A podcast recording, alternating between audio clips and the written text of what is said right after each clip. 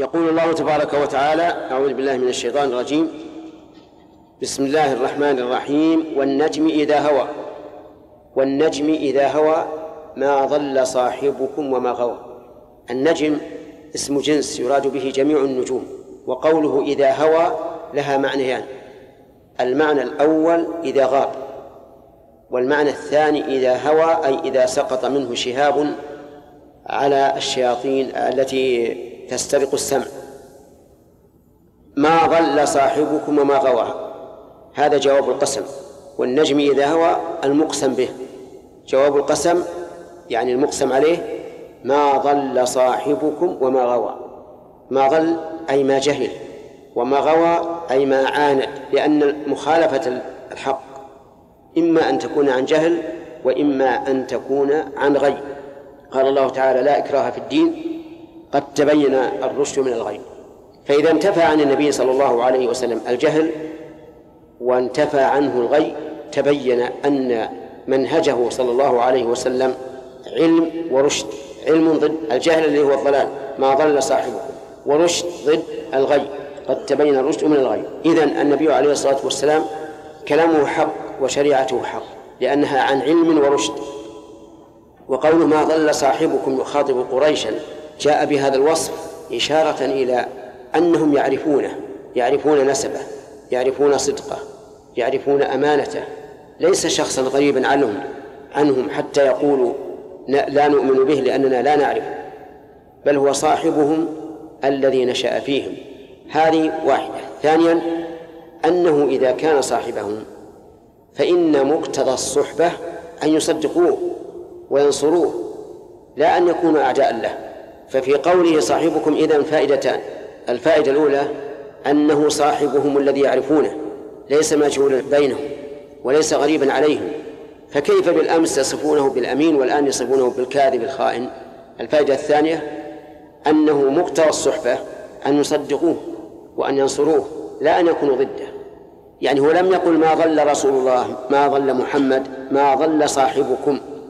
فالفائدة من هذا هو ما ذكرنا لكم. أن مقتضى الصحبة أن يكونوا عارفين به ومقتضى الصحبة أن يكونوا مناصرين له. ما ضل صاحبكم وما غوى وما ينطق عن الهوى. أي ما يتكلم بشيء صادر عن الهوى بأي حال من الأحوال. فما حكم بشيء من أجل الهوى؟ ولكنه ينطق بما أوحي إليه من القرآن وما أوحي إليه من السنة وما اجتهد به صلى الله عليه وعلى آله وسلم اجتهادا يريد به المصلحة. فنطقه عليه الصلاة والسلام ثلاثة أقسام. الأول أن ينطق بالقرآن. الثاني أن ينطق بالسنة الموحاة إليه التي أقرها الله تعالى على لسانه. الثالث أن ينطق باجتهاد لا يريد به إلا المصلحة.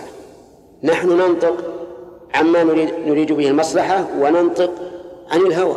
هل كل إنسان منا سالم من الهوى؟ لا.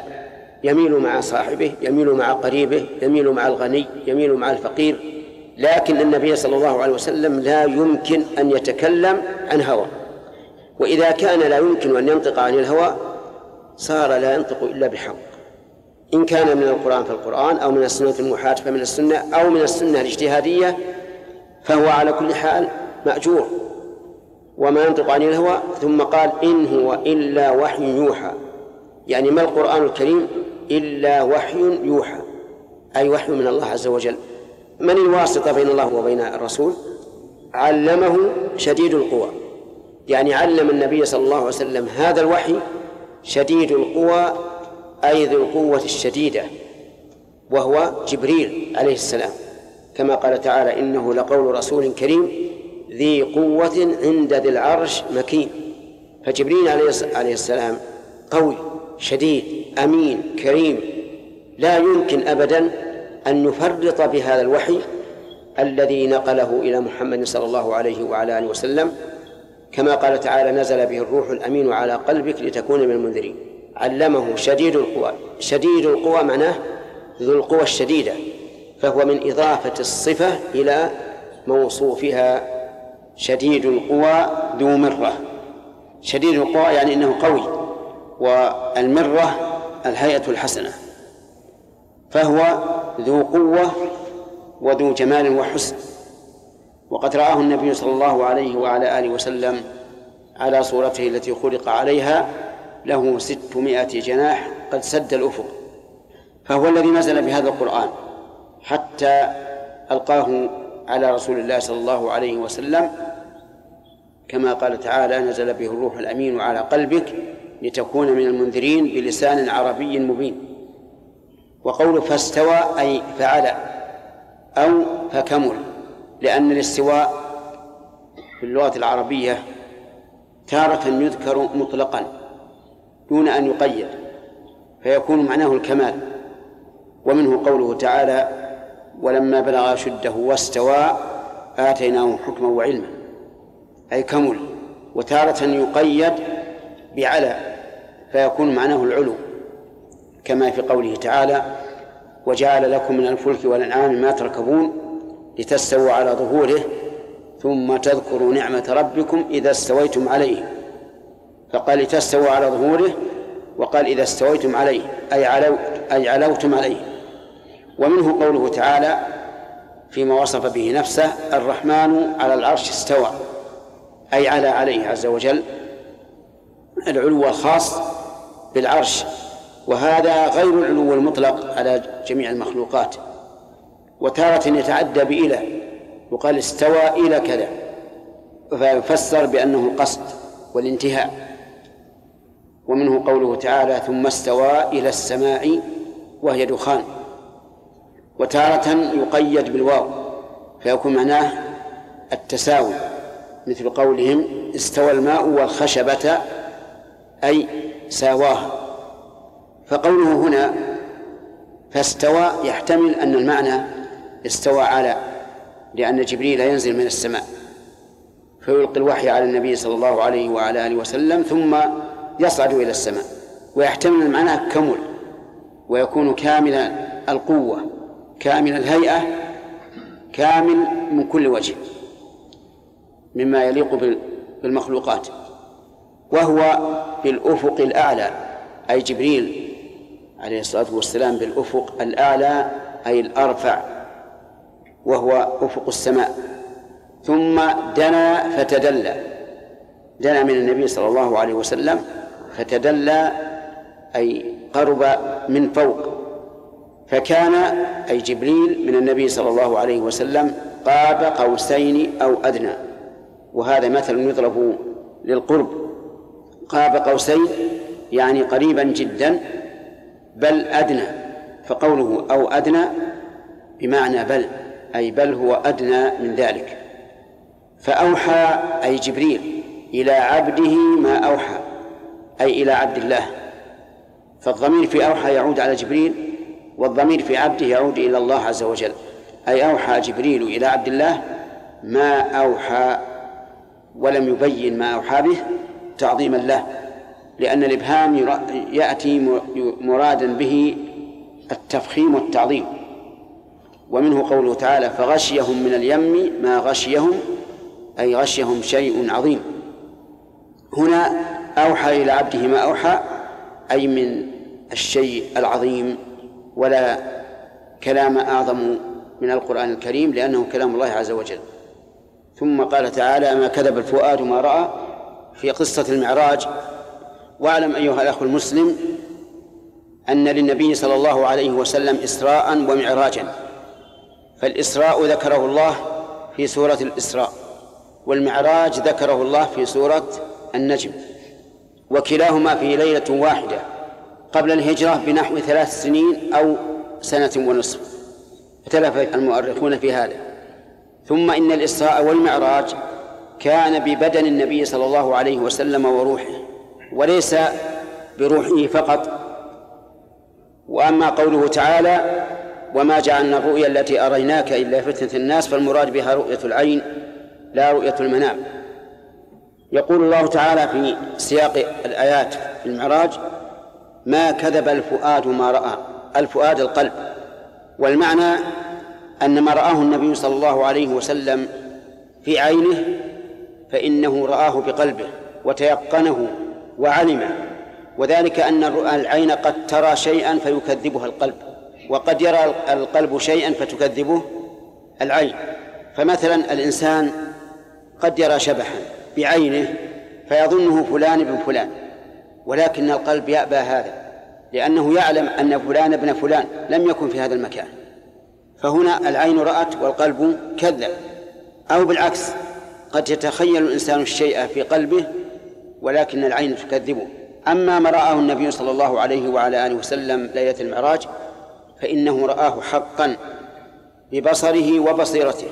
ولهذا قال ما كذب الفؤاد ما رأى بل تطابق القلب مع رؤية العين. فلم يكن النبي صلى الله عليه وعلى آله وسلم كاذبا فيما رآه. من الآيات العظيمة في تلك الليلة.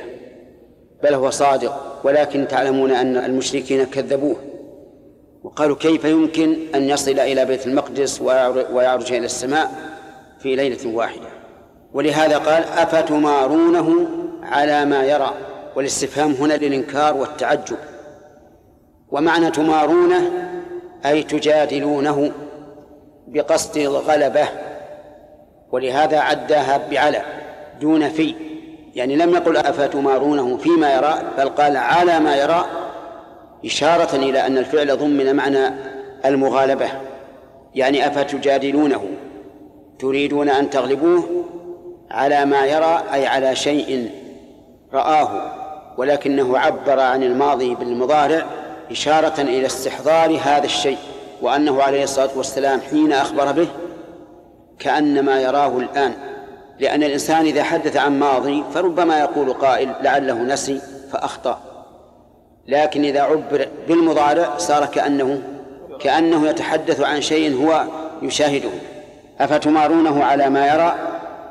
المعنى على ما يرى الآن ولا على ما رأى من قبل؟ ولكن عبر عن ما رأى من قبل بالمضارع. الثاني وانتبهوا لهذه النكتة العظيمة وأعني بالنكتة يعني الحكمة البالغة.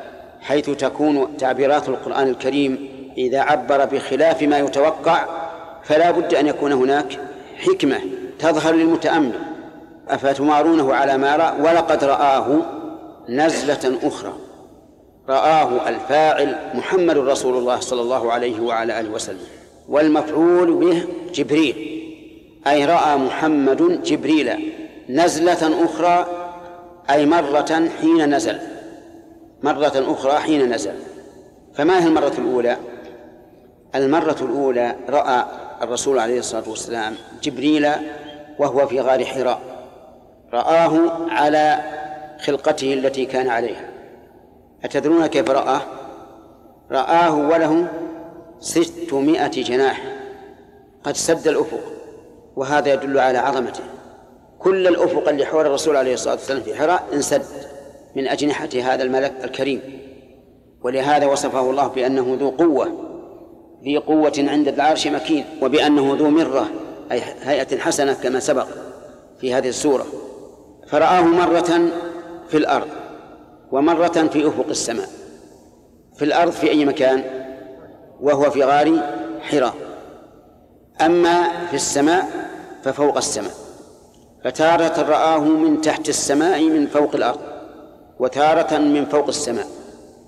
ولهذا قال ولقد رآه نزلة أخرى نزلة أي مرة أخرى عند سدرة المنتهى.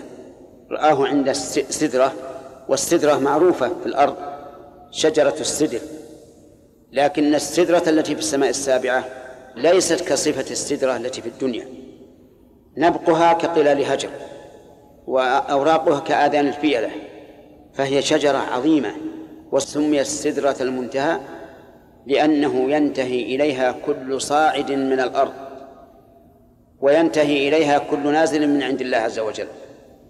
فهي منتهى من الطرفين الطرف الأول ما يصعد من, من الأرض إلى السماء ينتهي عند عند هذه السدرة وما ينزل من الرب عز وجل ينتهي بهذه السدرة وما يصعد من الأرض ينتهي إليها أيضا. فهي منتهى من الطرفين. عند سدرة المنتهى عندها جنة المأوى. إذا الجنة فوق السماء السابعة. لأن إذا كانت السدرة فوق السماء السابعة وكانت الجنة عندها ماذا يكون؟ يلزم أن تكون الجنة فوق السماء السابعة وهو كذلك. وأعلاها وأوسطها الفردوس جعلنا الله وإياكم من أهلها. التي فوقها عرش الرحمن جل وعلا. ولهذا قال تعالى كلا إن كتاب الأبرار لفي عليين وعليين مبالغة في العلو يعني في أعلى شيء. المهم أن الله يقول عندها أي عند هذه السدرة جنة المأوى. المأوى يعني المصير. ومأوى من؟ مأوى من جمعوا بين الإيمان والعمل الصالح.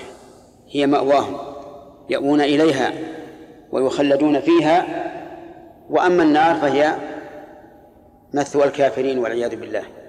وفي هذا دليل واضح على أن غاية الخلائق الجن والإنس إما إلى الجنة وإما إلى النار ولا ثالث لهما. فالجن والإنس إما في النار وإما في الجنة. قال السفاريني رحمه الله في عقيدته وكل إنسان وكل جنة في دار نار أو نعيم جنة. ما في دار غير هذا. طيب القبور مثوى ومأوى. لا ما هي مثوى؟ ولا للموت أيضا لأن القبور ممر ومعبر إذ أن وراء القبور بعث ويذكر أن بعض الأعراب البادية سمع قارئا يقول يقرأ قول الله تعالى ألهاكم التكاثر حتى زرتم المقابر. فقال الأعرابي بفطرته وعربيته والله ما الزائر بمقيم وإن وراء ذلك شيئا. وش معنى الزائر ليس بمقيم؟ الزائر يزور يمشي. أيضا القبور يمكث الناس فيها ما شاء الله يمكث ثم يخرجون منها. قال الله تعالى ومن ورائهم برزخ إلى يوم يبعثون. فالناس لا بد أن يبعثوا. والعبارة التي نسمعها أو نقرأها أحيانا أن الرجل حملوه إلى مثواه الأخير يعني إلى المقبرة عبارة غير صحيحة. ليش؟ لأن القبور ليست المثوى الأخير ولو كان قائلها يعتقد معناها لكان لازم ذلك أن ينكر البعث. عندها جنة المأوى إذ يغشى السدرة ما يغشى. السدرة ما هي؟ أي سدرة هي؟ سدرة المنتهى. لأنه قال بالأول ولقد رآه نزلة أخرى عند سدرة المنتهى ثم قال إذ يغشى السدرة. وأل في في مثل هذه العبارة تسمى عند النحويين أل للعهد الذكري كقوله تعالى كما أرسلنا إلى فرعون رسولا فعصى فرعون الرسول. إذ يغشى السدرة يعني سدرة المنتهى ما يغشى. أبهم الله ذلك للتفخيم والتعظيم. يعني غشها شيء عظيم. قال النبي صلى الله عليه وعلى آله وسلم إنه غشها من الحسن والبهاء ما لا يستطيع أحد أن يصفه. سبحان الله العظيم. إذ يغشى السدرة ما يغشى. نظير ذلك في الإبهام للتعظيم. قول الله تبارك وتعالى فغشيهم من اليم ما غشيهم أي غطاهم من ماء البحر ما غطاهم وهو شيء عظيم. هذا أيضا إذ يغشى السدرة ما يغشى أي غشيها شيء عظيم بأمر الله عز وجل. بلحظة كن فيكون. ما زاغ البصر وما طغى البصر بصر من؟ بصر النبي صلى الله عليه وسلم. وما طغى يقول العلماء زاغ أي انحرف يمينا وشمالا. طغى أي تجاوز أمامه. فهمت؟ يعني الرسول عليه الصلاة والسلام كان على كمال الأدب في هذا المقام العظيم. لم يلتفت يمينا وشمالا ولم يتقدم بصره أكثر مما أذن له فيه وهذا من كمال أدبه عليه الصلاة والسلام. جرت العادة أن الإنسان إذا دخل منزلا غريبا تجده ينظر يمين وشمال وش هذا المنزل خصوصا إذا تغير تغيرا عظيما في هذه اللحظة.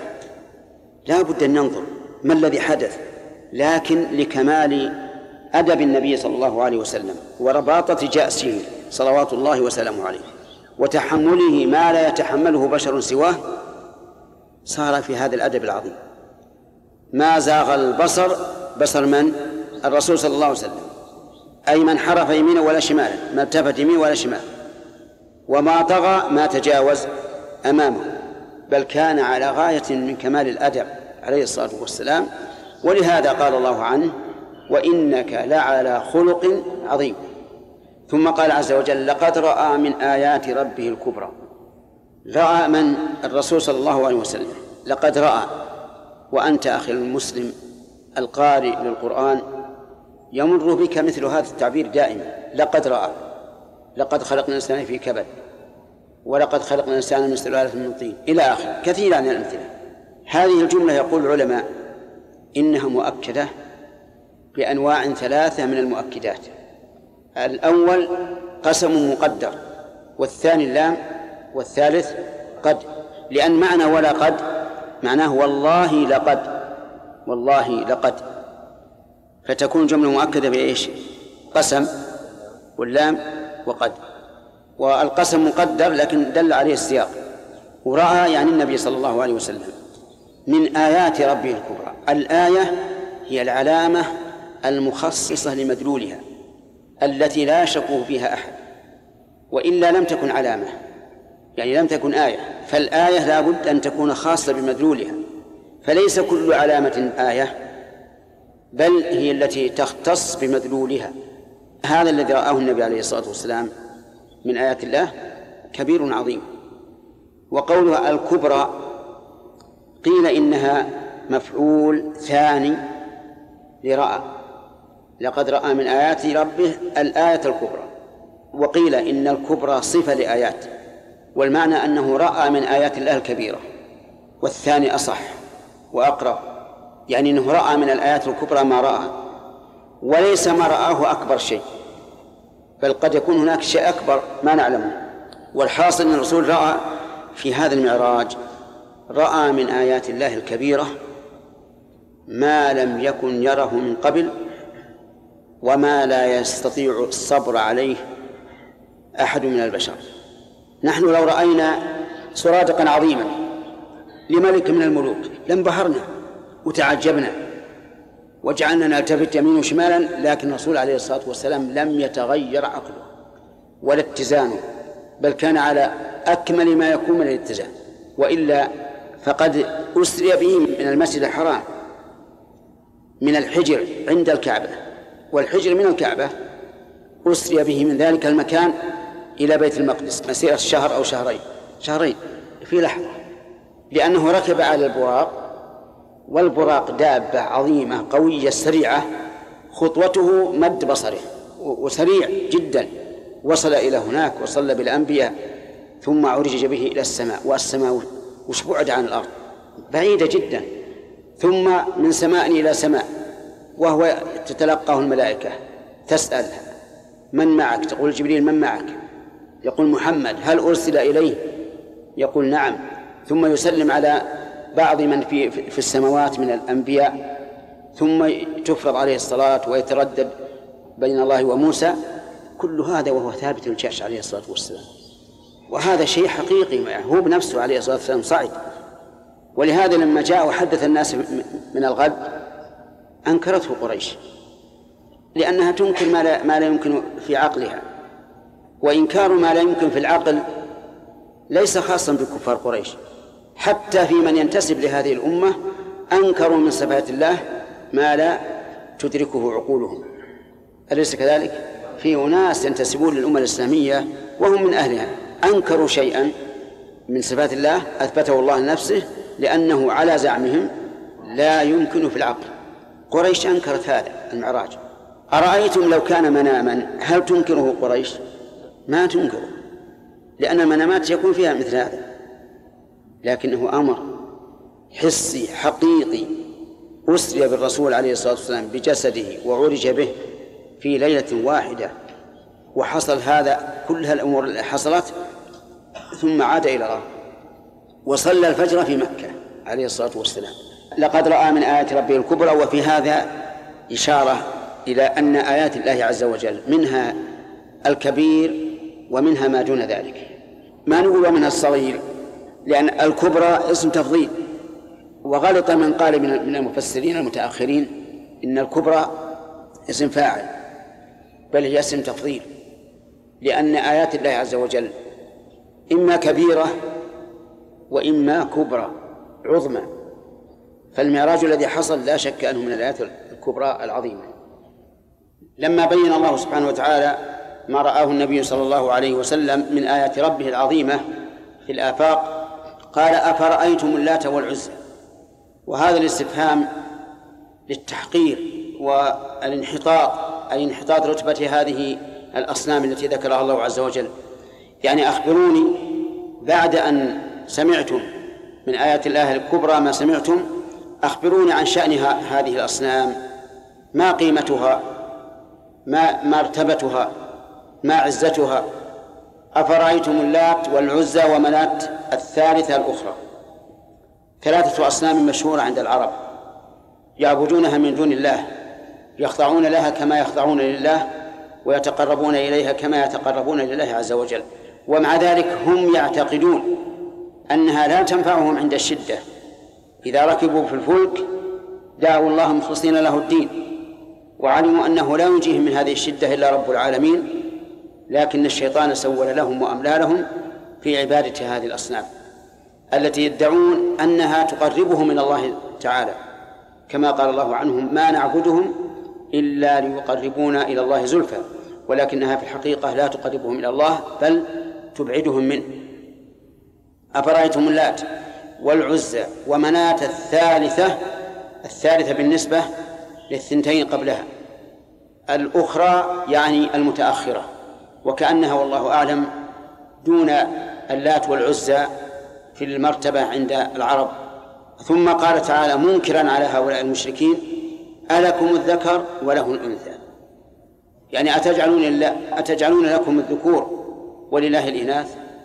وذلك في قولهم إن الملائكة بنات الله وهم لم يشهدوا خلق الملائكة ولم يطلعوا على ذلك. كما قال الله تعالى وجعلوا الملائكة الذين هم عباد الرحمن إناثا. أشهدوا خلقهم؟ والجواب؟ جواب. لا لم يشهدوا خلقه. لكن مع ذلك ستكتب هذه الشهادة عليه ستكتب شهادتهم ويسألون. نسأل الله العافية. هم إذا بشر أحدهم بالأنثى ماذا يصنع؟ ظل وجهه مسودا وهو كظيم يتوارى من القوم من سوء ما بشر به. ومع ذلك يجعلون لرب العالمين الذي خلق الذكر والأنثى يجعلون له البنات ويجعلون لأنفسهم البنين.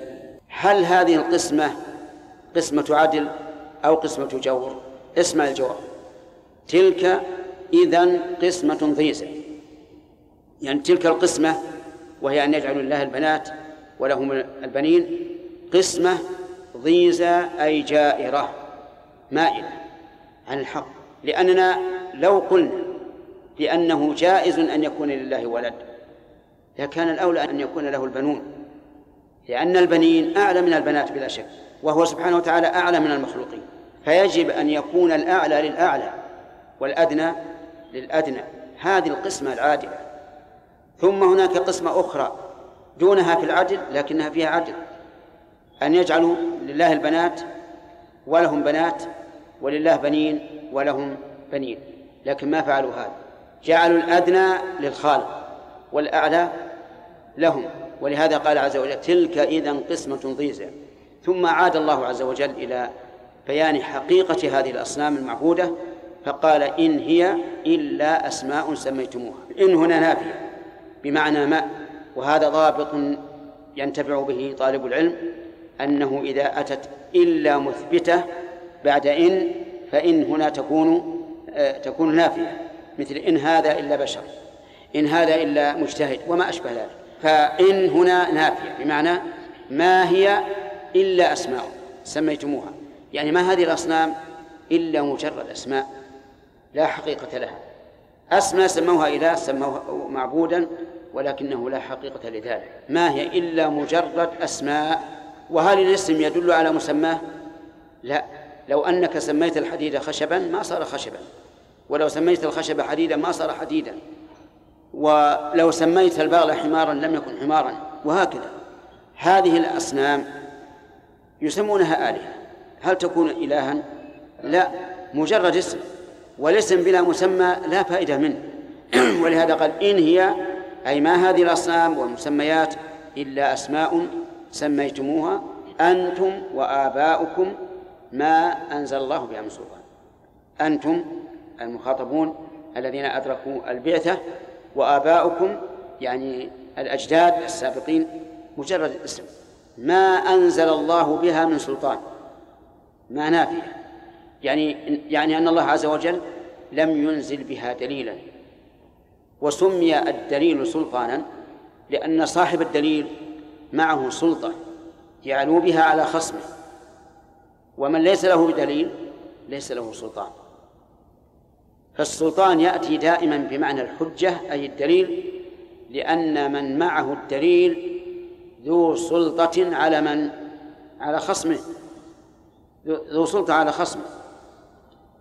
ما أنزل الله به من سلطان. إن يتبعون إلا الظن.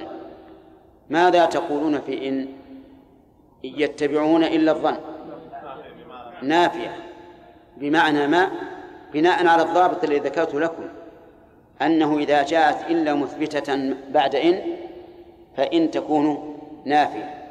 إن يتبعون أي هؤلاء وآباؤهم إلا الظن أي الوهم الذي لا حقيقة له. لأنهم يقولون هذه آلهة. على أي شيء اعتمدوا على الوهم.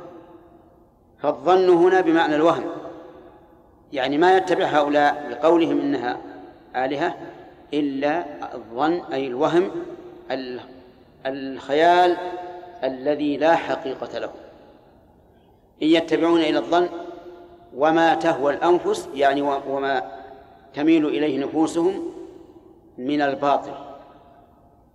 ثم قال عز وجل ولقد جاءهم من ربهم الهدى. الجملة هنا مؤكدة بثلاثة مؤكدات. القسم المحذوف واللام وقد والتعبير على هذا الوجه كثير في القرآن الكريم وهو مؤكد وهو تأكيد بثلاثة مؤكدات كما قلت لكم. القسم واللام وقد القسم تقديره والله لقد جاءهم من ربهم الهدى واللام موجودة والقد موجودة. فيؤكد الله عز وجل هنا أنه قد جاءهم من ربهم الهدى. وفي قوله ولقد جاءهم من ربهم ولم يقل من الله إشارة إلى أنه لا يجوز تلقي الشريعة إلا من عند الله. لأن الله سبحانه وتعالى هو الرب والرب هو الخالق المالك المدبر. الهدى فاعل جاء والمراد به العلم. المقابل بقوله بقوله إن يتبعون إلا الظن. هم يتبعون الظن والعلم جاء من عند الله. ولقد جاءهم من ربهم الهدى أي العلم على لسان من؟ على لسان رسله عليهم الصلاة والسلام الذين ختموا للنبي صلى الله عليه وعلى آله وسلم. أم للإنسان ما تمنى أم هنا منقطعة لأنها تأتي منقطعة وتأتي متصلة. إذا كان هناك مقابل فهي متصلة وإذا لم يكن مقابل فهي منقطعة. فإذا قلت أعندك زيد أم عمر فهي متصلة. وإذا قلت في مثل هذه الآية أم للإنسان ما تمنى فهي بمعنى بل بمعنى بل وهمزة الاستفهام. يعني بل أل الإنسان ما تمنى. والاستفهام هنا للإنكار والنفي أي ليس للإنسان ما تمنى. كم يتمنى الإنسان من شيء ولكن لا يحصل. لأن هناك مدبرا وهو الله عز وجل فليس للإنسان ما تمنى. إشارة لأي شيء؟ إشارة إلى رد صنيع هؤلاء المشركين الذين يعبدون الأصنام يقولون إنها تقربهم إلى الله. فهل لهم ذلك؟ الجواب ليس لهم ذلك. ما تقربهم. أيضا رد لقولهم إن لله البنات ولهم آه، البنين. هل لهم ذلك؟ لا. هم وإن تمنوا هذا وصار في مخيلتهم فإنه لا يحصل ذلك لأن لله الآخرة والأولى. ولهذا قال فلله الآخرة والأولى. وليس للإنسان ما تمنى كثيرا ما يتمنى الآن في الحياة اليومية كثيرا ما يتمنى الإنسان شيئا ولكن لا يحصل. كثيرا ما يتمنى الشيء ويسعى في أسبابه ولكن لا يحصل لأن الأمر بيد الله جل وعلا. ولهذا قال فلله الآخرة والأولى. وبدأ بالآخرة لأن ملك الله عز وجل في الآخرة يظهر أكثر مما في الدنيا. الدنيا فيها ملوك فيها رؤساء فيها زعماء. يراهم العامة أن لهم تدبيرا لكن في الآخرة لا يوجد هذا. يوم هم بارزون لا يخفى على الله منهم شيء لمن الملك اليوم لله الواحد القهار. هكذا قال الله عز وجل. فلله الآخرة والأولى وكم من ملك في السماوات لا تغني شفاعتهم شيئا إلا من بعد أن يأذن الله لمن يشاء ويرضى. كم تكثيرية؟ لأنها تأتي تكثيرية يعني كثيرا ما وتأتي استفهامية. فإذا قلت لك كم مالك؟ استفهامية. وفي قوله تعالى وكم من قرية أهلكناها وهي ظالمة؟ تكثيرية. هنا وكم من ملك في السماوات؟ يعني كثير من الملائكة في السماوات لا تغني شفاعتهم وهنا يقول كم من ملك وما أكرم الملائكة؟ كما قال الله تعالى بل عباد مكرمون. في السماوات لا في الأرض والسماوات أعلى من الأرض. إذا كان هؤلاء الملائكة الكرام الذين مقرهم السماوات إلا من أذن له أن ينزل الأرض إذا كان شفاعتهم لا تنفع فهل يمكن أن تنفع شفاعة اللات والعزى ومنات الجواب لا. يعني كأن الله يقول لهؤلاء ما أصنامكم هذه التي تستشفعون بها إلى الله؟ كم من ملك وهو أشرف من هذه الأصنام في السماوات وهي أشرف من الأرض؟ لا تغني شفاعتهم شيئا. لو شفعوا ما تغني. إلا بشرطين. إلا أن يأذن الله لمن يشاء. من الملائكة أن يشفع فيشفع ويرضى أن يرضى عن المشفوع له يرضى عن المشفوع له وكذلك عن الشافع لأنه لا يمكن أن يأذن للشافع إلا بعد أن يرضى عنه ولا بد أن يرضى عن المشفوع له وإلا فلا تنفع الشفاعة كما قال عز وجل ولا يشفعون إلا لمن ارتضى فأصنامكم هذه لن تفعل ولن يقبل الله شفاعتها. فشروط الشفاعة الآن ثلاثة. الأول رضا الله عن الشافع بأن يكون أهلا للشفاعة لكونه من المقربين إلى الله عز وجل. والثاني أن يرضى عن المشفوع له بأن يكون أهلا لأن يشفع له. أما الكافر فما تنفعهم شفاعة الشافعين الثالث الإذن لقوله تعالى من ذا الذي يشفع عنده إلا بإذنه فلا بد من شروط ثلاثة رضا الله عن الشافع وعن المشفوع له وإذنه في الشفاعة. وكم من ملك في السماوات لا تغني شفاعتهم شيئا إلا من بعد أن يأذن الله لمن يشاء ويرضى. وهذا فيه تيئيس هؤلاء المشركين من شفاعة آلهتهم لهم. ثم قال الله عز وجل إن الذين لا يؤمنون بالآخرة ليسمون الملائكة تسمية الأنثى. أكد الله هذا الخبر بقوله إن الذين لا يؤمنون بالآخرة ليسمون.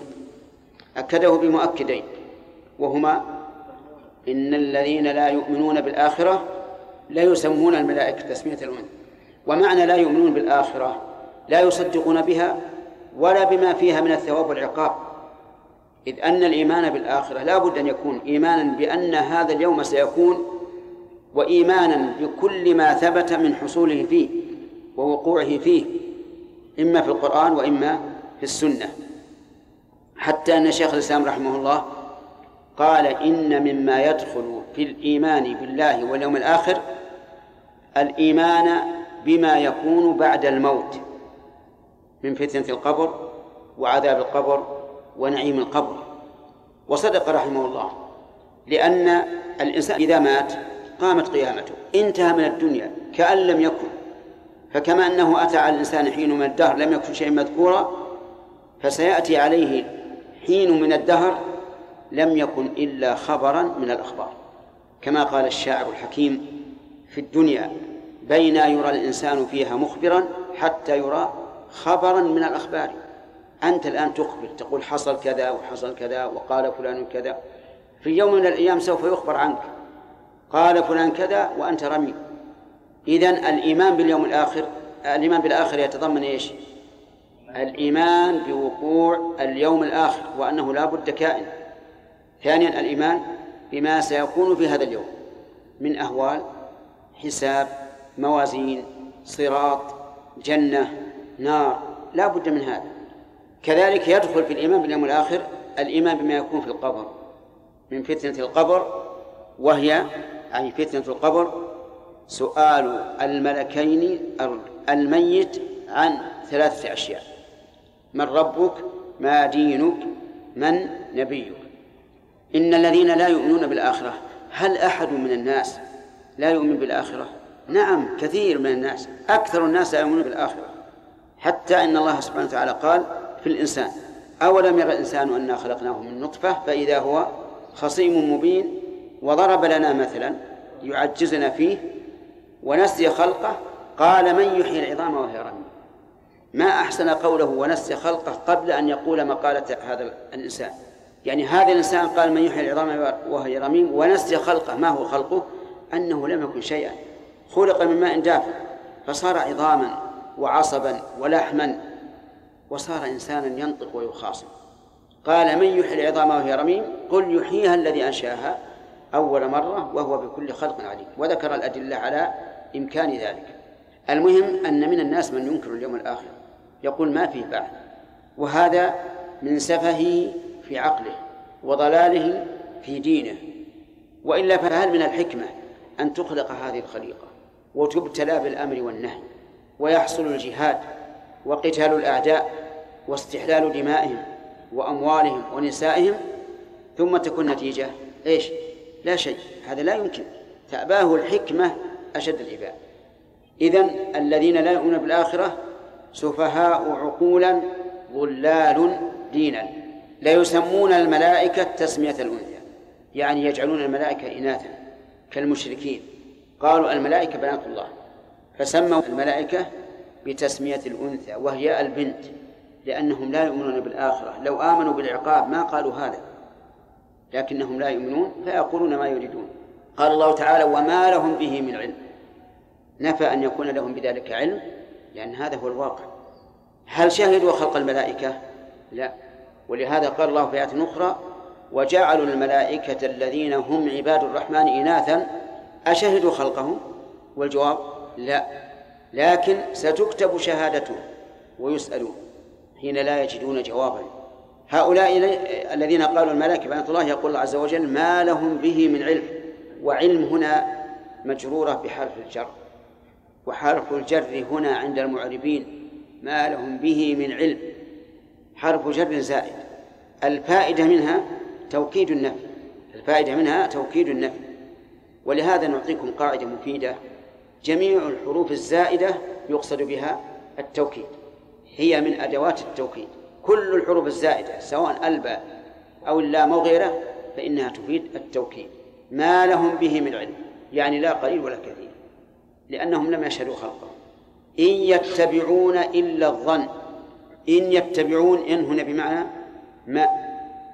والضابط أنه إذا جاءت إلا بعد إن فهي بمعنى ما. إن هذا إلا بشر. أي ما هذا إلا بشر.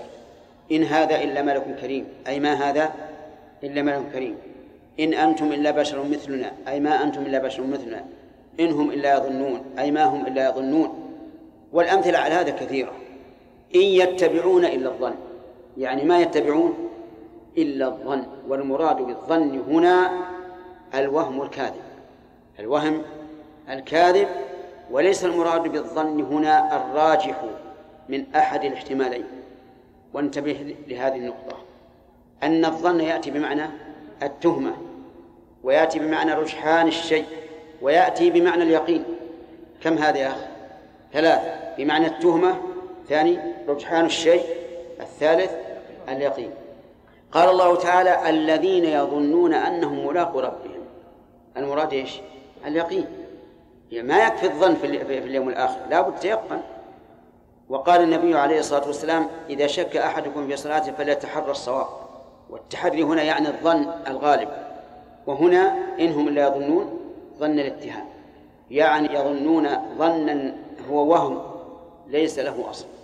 بعض العلماء أخذ من هذه الآية أنه لا يجوز العمل بالظن في المسائل الفقهية وغيرها وهذا خطأ لأن كثيرا من المسائل الفقهية ظنية إما لخفاء الدليل أو خفاء الدلالة.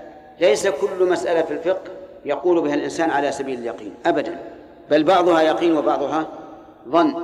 والظن إذا تعذر اليقين مما أحله الله والحمد لله من نعمة الله أنه إذا تعذر اليقين رجعنا إلى إلى غلبة الظن. فليس كل ظن منكرا لكن الظن الذي ليس له أصل يبنى عليه هذا هو المنكر. هؤلاء الذين سموا الملائكة تسمية الأنثى هل لهم بذلك علم؟ أبدا. ظن مبني على وهم وربما يكون مبنيا على هوى. يعني أنه لم يطرأ ببالهم أنها أنهم إناث لكن تبعوا آباءهم. وإن الظن لا يغني من الحق شيئا. وإن الظن أي ظن هذا؟ الوهم المبني على الوهم لا على القرائن. لا يغني من الحق شيئا أي لا يفيد شيئا من الحق لأنه وهم باطل. والوهم الباطل لا لا يمكن أن يفيد. ثم قال عز وجل فأعرض عمن تولى عن ذكرنا ولم يرد إلا الحياة الدنيا. أعرض. الخطاب للرسول صلى الله عليه وعلى آله وسلم. أو المراد به كل من يصح أن يوجه إليه الخطاب. فعلى الأول يكون المعنى أعرض يا محمد. وعلى الثاني أعرض أيها الإنسان المؤمن عمن تولى عن ذكرنا ولم يرد إلا الحياة الدنيا. يعني أعرض عنه لا تتبعه ولا يهمنك أمره. وليس المعنى أعرض عنه لا تنصح. لا التذكير واجب. قال الله تعالى وذكر فإن الذكرى تنفع المؤمنين. يعني ذكر كل أحد فمن الناس من ينتفع ومنهم من لا ينتفع والذي ينتفع هو المؤمن. فعلى هذا يقول نقول معنى أعرض يعني لا تبالي به ولا يهمنك أمره ولا تستحسر من أجل توليه بل ادع ادع إلى سبيل الله عز وجل أيا كان. لكن من أعرض وتولى لا يهمك أمره أعرض عمن تولى عن ذكرنا وهو القرآن. ويحتمل أن يكون الذكر بمعنى التذكير أي عن تذكيرنا. وكلا المعنيين متلازمان صحيحان. أعرض عن من تولى عن ذكرنا عن القرآن كما قال تعالى وإنه لذكر لك ولقومك. وقال تعالى إن هو إلا ذكر وقرآن مبين.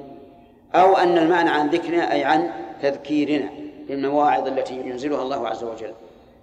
ولم يرد إلا الحياة الدنيا. اللهم أعذنا من فتنة الدنيا. يعني لا يريد الآخرة ولا يهتم بها. همها الدنيا. وش المركوب؟ وش الملبوس؟ وش المسكون؟ وش المنكوح؟ اتبعوا ما أتركوا فيه.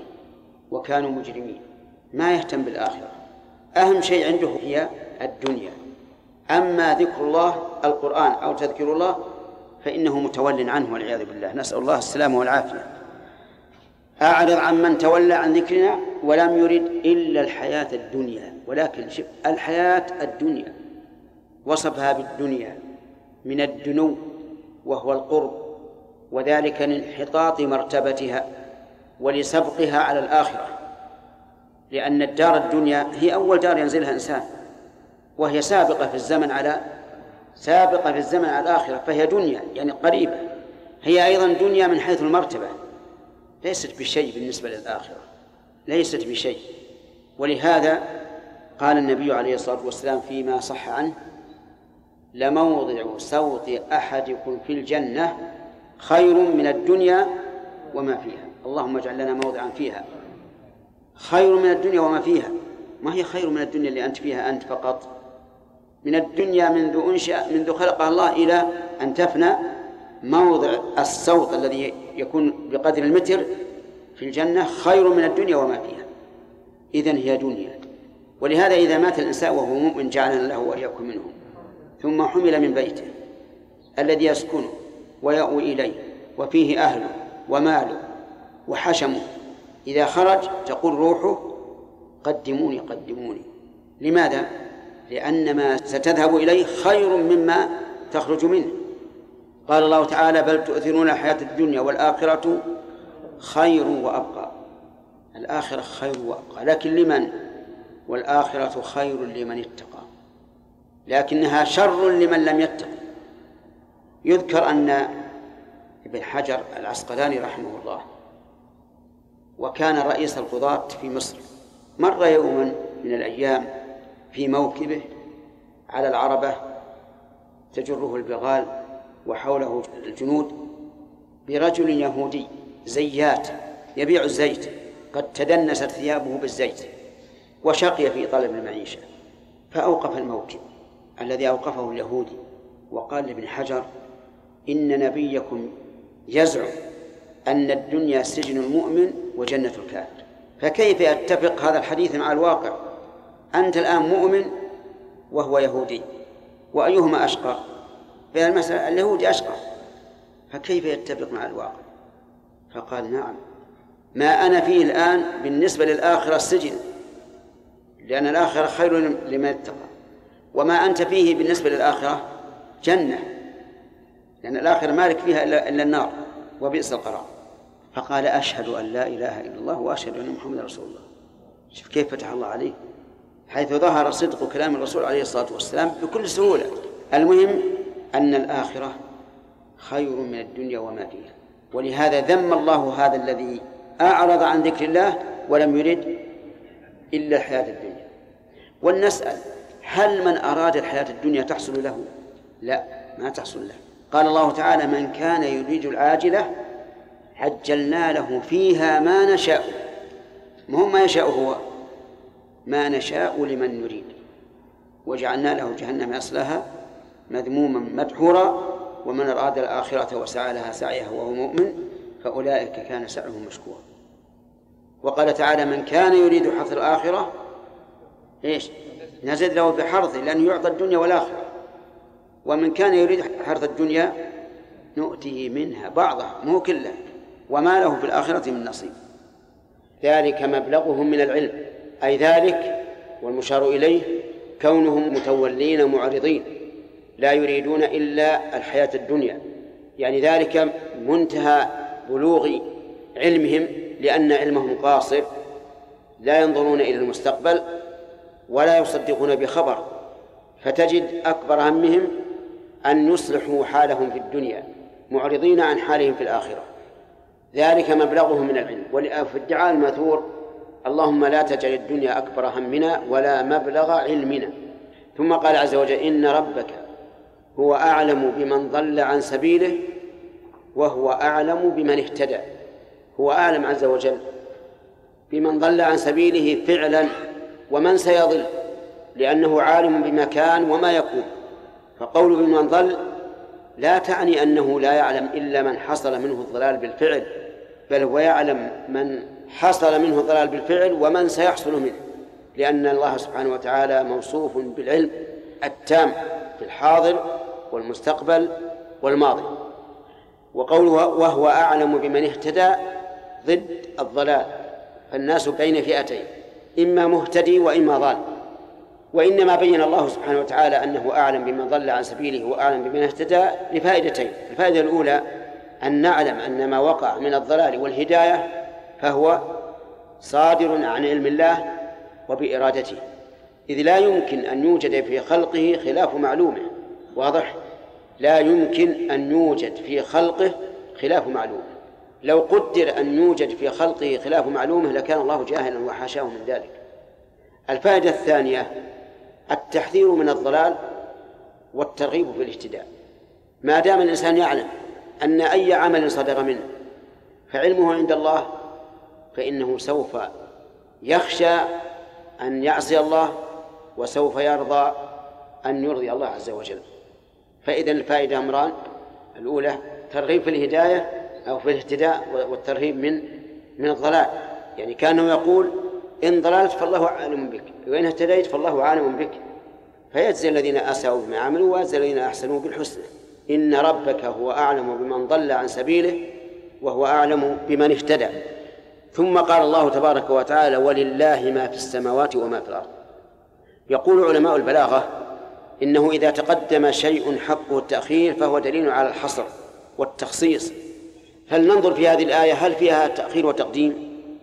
لله ما في السماوات وما في الأرض. لله هذه خبر مقدم وما في السماوات مبتدأ مؤخر. إذن قدم فيها ما حقه التأخير وهو الخبر لأن حق الخبر أن يكون متأخرا عن عن المبتدأ. تقول الرجل قائم ولا تقول قائم الرجل. فالأصل أن المبتدأ على اسمه يكون هو الأول والخبر هو الثاني. لكن أحيانا يقدم الخبر لفائدة. فهنا الفائدة ولله ما في السماوات. الفائدة الحصر يا أخوان. الحصر يعني لله لا لغيره. ما في السماوات وما في الأرض. ولا أحد يملك ما في السماوات وما في الأرض إلا الله تبارك وتعالى. نحن نملك ما نملك من أموالنا لكن هل ملكنا عام؟ ليس عام. حقيبتي ليست حقيبة لك وحقيبتك ليست حقيبة لي. فأملاكنا ليست عامة. ثم هل نحن نملك التصرف بما هو ملكنا كما نشاء؟ لا تصرفنا محدود حسب الشريعة. ولهذا لو تراضى اثنان في بيع الربا قلنا إنكما لا تملكان ذلك. لو أراد الإنسان أن يحرق ماله قلنا هذا ممنوع. إذن ملك غير الله قاصر غير شامل وملك غير الله قاصر حتى بالتصرف. الواحد من منا لا يملك أن يتصرف في ماله كما يشاء لأن تصرفنا في المال تصرفنا في المال محدود حسب ما جاءت به الشريعة. إذن الملك التام الواسع الشامل لمن؟ لله عز وجل. ولهذا قال لله ملك السماوات والأرض فهو مالك لذواتهما مالك لما فيهما أيضا وكم من ملك في السماوات؟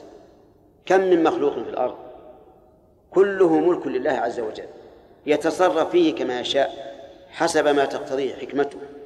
وإيماننا بهذا يا إخواننا إيماننا بأن لله ملك السماوات والأرض يفيد أيضا فائدتين عظيمتين. الفائدة الأولى الرضا بقضاء الله. هو أن الله عز وجل لو قضى عليك مرضا لا تعترض. لو قضى عليك فقرا لا تعترض. لماذا؟ لأنك ملك يتصرف فيك كما يشاء. فهو كما يتصرف في السحاب يمطر أو لا يمطر يمضي أو لا يمضي ويتصرف في الشمس والقمر ويتصرف في المخلوقات يتصرف فيك أيضا كما يشاء. إن شاء أعطاك مرض أعطاك صحة وإن شاء سلبها. إن شاء أعطاك عقلا وإن شاء سلبك. إن شاء أعطاك مالا وإن شاء سلبك. أنت ملك. فإذا آمنت بهذا رضيت بقضائه. كذلك أيضا الفائدة الثانية الرضا بشرعه وقبول شرعه والقيام به. لأنك ملك. قال لك افعل افعل. قال لا تفعل لا تفعل. أرأيت لو كان لك ملك عبد رقيق فأمرته ولكنه لم يفعل. هل تعتقد أن سيادتك تامة عليه؟ لا. أو نهيته ففعل فالسيادة ناقصة. إذن أنت إذا عصيت ربك إما بفعل محرم وإما بترك واجب فإنك خرجت عن مقتضى العبودية التامة. لأن مقتضى العبودية التامة إيش؟ أن تخضع لشرعه كما أنك خاضع كرها أو طاع أو طائعا لقضائه وقدره. انتبه يا أخي. ليس معنى قوله تعالى ولله السماوات والأرض أن يخبرنا أنه مالك فقط. لكن لأجل أن نعتقد مقتضى هذا الملك. وما هو مقتضاه الرضا بقضائه والرضا بشرعه. هذا حقيقة الملك. ولله ملك السماوات والأرض ليجزي الذين أساءوا بما عملوا ويجزي الذين أحسنوا بالحسنى. جاء بكلمة اللام ليجزي. يعني كأن قائلا يقول وإذا تبين أن الملك لله عز وجل فما النتيجة؟ النتيجة أن الناس بين محسن وبين مسيء. كما قال عز وجل هو الذي خلقكم فمنكم كافر ومنكم مؤمن. إذا كانوا بين محسن ومسيء فما جزاء كل واحد؟ ليجزي الذين أساءوا بما عملوا. الذين أساءوا وهم الذين خالفوا المأمور أو ارتكبوا المحظور. هذه القاعدة هذا الضابط. الذين أساءوا أي خالفوا المأمور أو فرع المحظور. هؤلاء أساءوا. ليجزيهم بما عملوا بما عملوا. السيئة بالسيئة لا تزيد.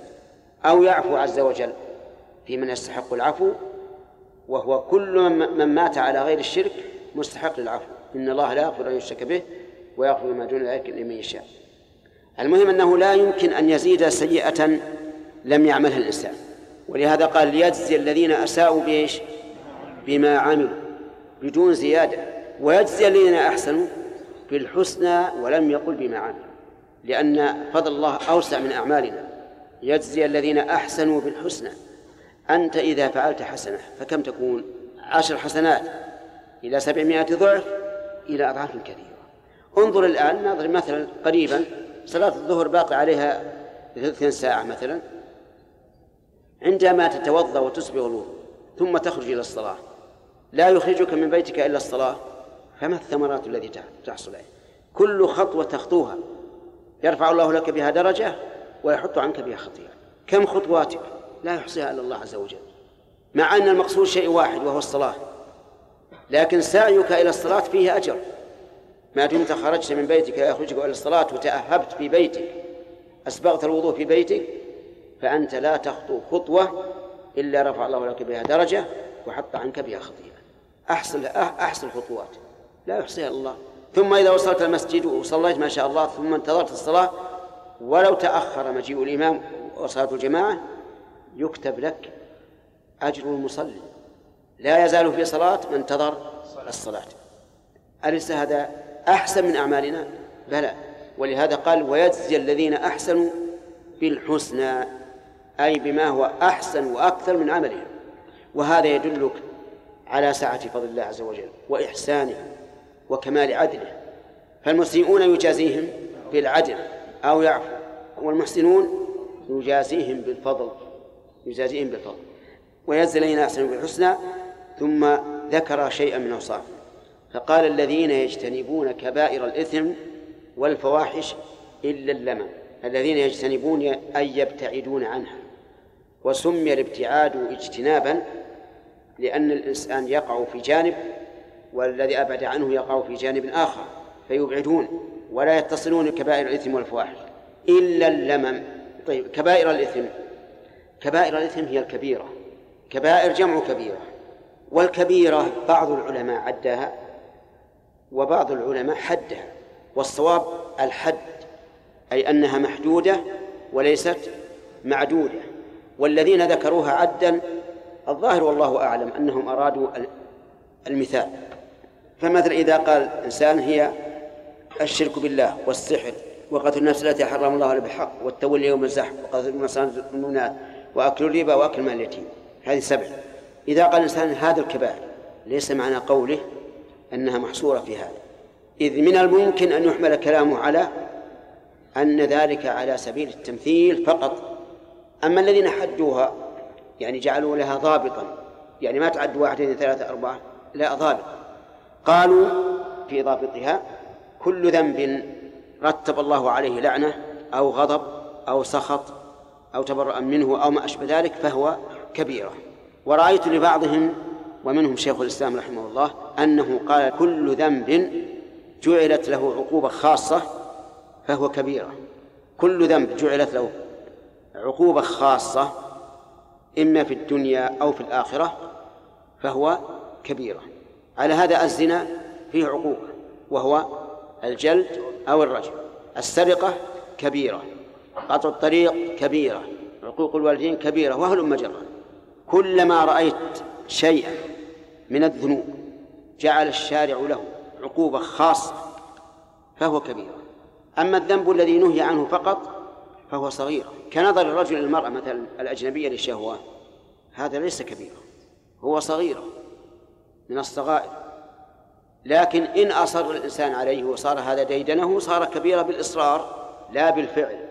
مكالمة المرأة على وجه التلذذ حرام وليس بكبيرة. ولكن إذا أصر الإنسان عليه وصار ليس له هم إلا أن يشغل الهاتف على هؤلاء النساء ويتحدث إليهن صار كبيرة فالإصرار على الصغيرة يجعلها كبيرة من حيث من حيث الإصرار.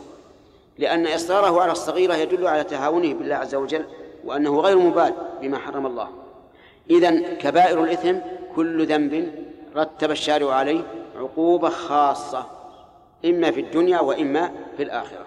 وأما ما حرمه وسكت ولم يذكر له عقوبة خاصة بل دخل في العموم فهذا من الصغائر. ولكن الصغائر إذا أصر عليها صارت كبيرة من حيث الإصرار. وقوله والفواحش هذه كبائر الكبائر لأن الكبائر منها ما هو فاحشة يستفحش ويستعظم ويستقبح بشدة ومنها ما هو دون ذلك. فمثلا الزنا فاحشة ولا تقربوا الزنا إنه كان فاحشة. اللواط فاحشة أعظم من الزنا لأن الله قال في الزنا لا تقربوا الزنا إنه كان فاحشا وقال في اللواط لوط لقومه أتأتون الفاحشة؟ فأتى بأل الدالة على القبح وأنها جامعة لكل أنواع الفواحش الفاحشة. نكاح المحارم فاحشة. قال الله تعالى ولا تنكحوا ما نكح آباؤكم من النساء إنه كان فاحشة ومقتا وساء سبيلا. فهو أشد من الزنا. يعني لو زان الإنسان بامرأة أجنبية منه وب وب وبأم زوجته مثلا صار الثاني أعظم وأشد وأشنع. ولهذا كان القول الراجح من أقوال العلماء أن من زنى بامرأة من محارمه وإن لم يكن محصنا فإنه يرجع. يعني الزنا بذوات المحارم ما في جلد ما فيه إلا الرجل لأن الله فرق بين الزنا وبين نكاح ذوات المحارم. نكاح ذوات المحارم وصفه بوصفين إنه كان فاحشة ومقتا والزنا وصفه بواحد وهو إنه كان فاحشة وجاءت السنة بالتفريق بينهما. أي بين من زنى بامرأة من محارمه أو بامرأة أجنبية فجعلت الأول فجعلت حد الأول القتل بكل حال وإن لم يتزوج وإن لم يكن ثيبا. لأن هذا أعظم والعياذ بالله. إنسان بيزني بأمه ولا أخته ولا أم زوجته ولا بنت زوجته التي دخل بها فاحشة عظيمة. إذا يجتنبون كبائر الإثم والفواحش. قلنا الفواحش كبائر الكبائر. أعظم. طيب. هل نأخذ من هذه الآية أن الكبائر تختلف والفواحش تختلف؟ نعم نأخذ من الآية أنها تختلف لأن الكبائر وصف كلما كان أعظم صار أشد كبيرة والفواحش كذلك. ولهذا الآن أنتم سمعتم لا تنكحوا ما نكح آباؤكم من النساء إنه كان فاحشة ومقتا. لا تقربوا الزنا إنه كان فاحشة. أتأتون الفاحشة ما سبقكم بها من أحد من العالمين؟ فرق الله. أن كل فواحش لكن بعضها أعظم من بعض. إلا اللمم. قوله إلا اللمم قيل إنه استثناء متصل وقيل إنه استثناء منقطع لأن اللمم الشيء القليل الشيء القليل هذا اللمم. فهل المعنى إلا الشيء القليل من الكبائر أي أنهم يأتون الشيء القليل من الكبائر؟ أو المعنى إلا اللمم إلا الصغار من الذنوب الصغائر من الذنوب. إن قلنا بالأول فالاستثناء متصل. وإن قلنا بالثاني فالاستثناء منقطع وتكون إلا بمعنى لكن والمعنى الثاني أقرب من حيث التقسيم لأن الله ذكر الكبائر والفواحش والصغائر. وعلى هذا فيكون معنى إلا اللمم يعني إلا أن هؤلاء الذين أحسنوا يأتون الصغائر. والصغائر والحمد لله مكفرة بالحسنات مكفرة بالحسنات. قال الله تعالى إن تجتنبوا كبائر ما تنهون عنه نكفر سيئاتكم عنكم سيئاتكم. وأخبر النبي عليه الصلاة والسلام أن الصلوات الخمس والجمعة إلى الجمعة ورمضان إلى رمضان مكفرات لما بينهن إذا اجتنبت الكبائر. وقال عليه الصلاة والسلام العمرة إلى العمرة كفارة لما بينهما. وعلى هذا فيكون المعنى أن الصغائر تقع مكفرة إما باجتناب الكبائر أو باجتناب الكبائر مضموما إليها فعل هذه الحسنات العظيمة الصلاة الصلوات الخمس الجمعة إلى الجمعة رمضان إلى رمضان. والخلاصة الصغائر تقع مقبول الإنسان منها إذا اجتنب الكبائر وإذا أحسن في في الصلوات الخمس والجمعة ورمضان. إن ربك واسع المغفرة. في هذه الجملة إشارة إلى ما إلى قوله إلا اللمم. يعني أن اللمم يقع في سعة مغفرة الله عز وجل فيغفره الله عز وجل. والمغفرة هي ستر الذنب مع التجاوز عنه أن الله يستر عليك الذنب ويتجاوز. ولا يكفي ستر الذنب لا بد من تجاوز والدليل على هذا آه، أمران لغوي وسمع. أما اللغوي فلأن المغفرة مشتقة من المغفر المغفر وهو ما يوضع على الرأس. عند القتال ويسمى خوذة ويسمى بيضة يوضع على الرأس على يتقي السهام. هذا الذي يوضع على الرأس جمع بين أمرين الوقاية وإيش؟ والستر. فإذا المغفرة لا بد من ستر ووقاية. أي أما السمع فهو قوله تبارك وتعالى إذا خلى بعبده المؤمن يوم القيامة وقرره بذنوبه وأقر قال قد سترتها عليك في الدنيا وأنا أغفرها لك اليوم. فدل هذا على أن الوقاية من الذنوب وعدم المؤاخذة من المغفرة. إن ربك واسع المغفرة. يتقدم قوله إلا اللمم أن لها معنيين. إلا اللمم يعني الصغائر. هذه واحد. والثاني القليل من الكبائر والفواحش إلا اللمم يعني إلا القليل. ذكرنا بناء على اختلاف آه، القولين.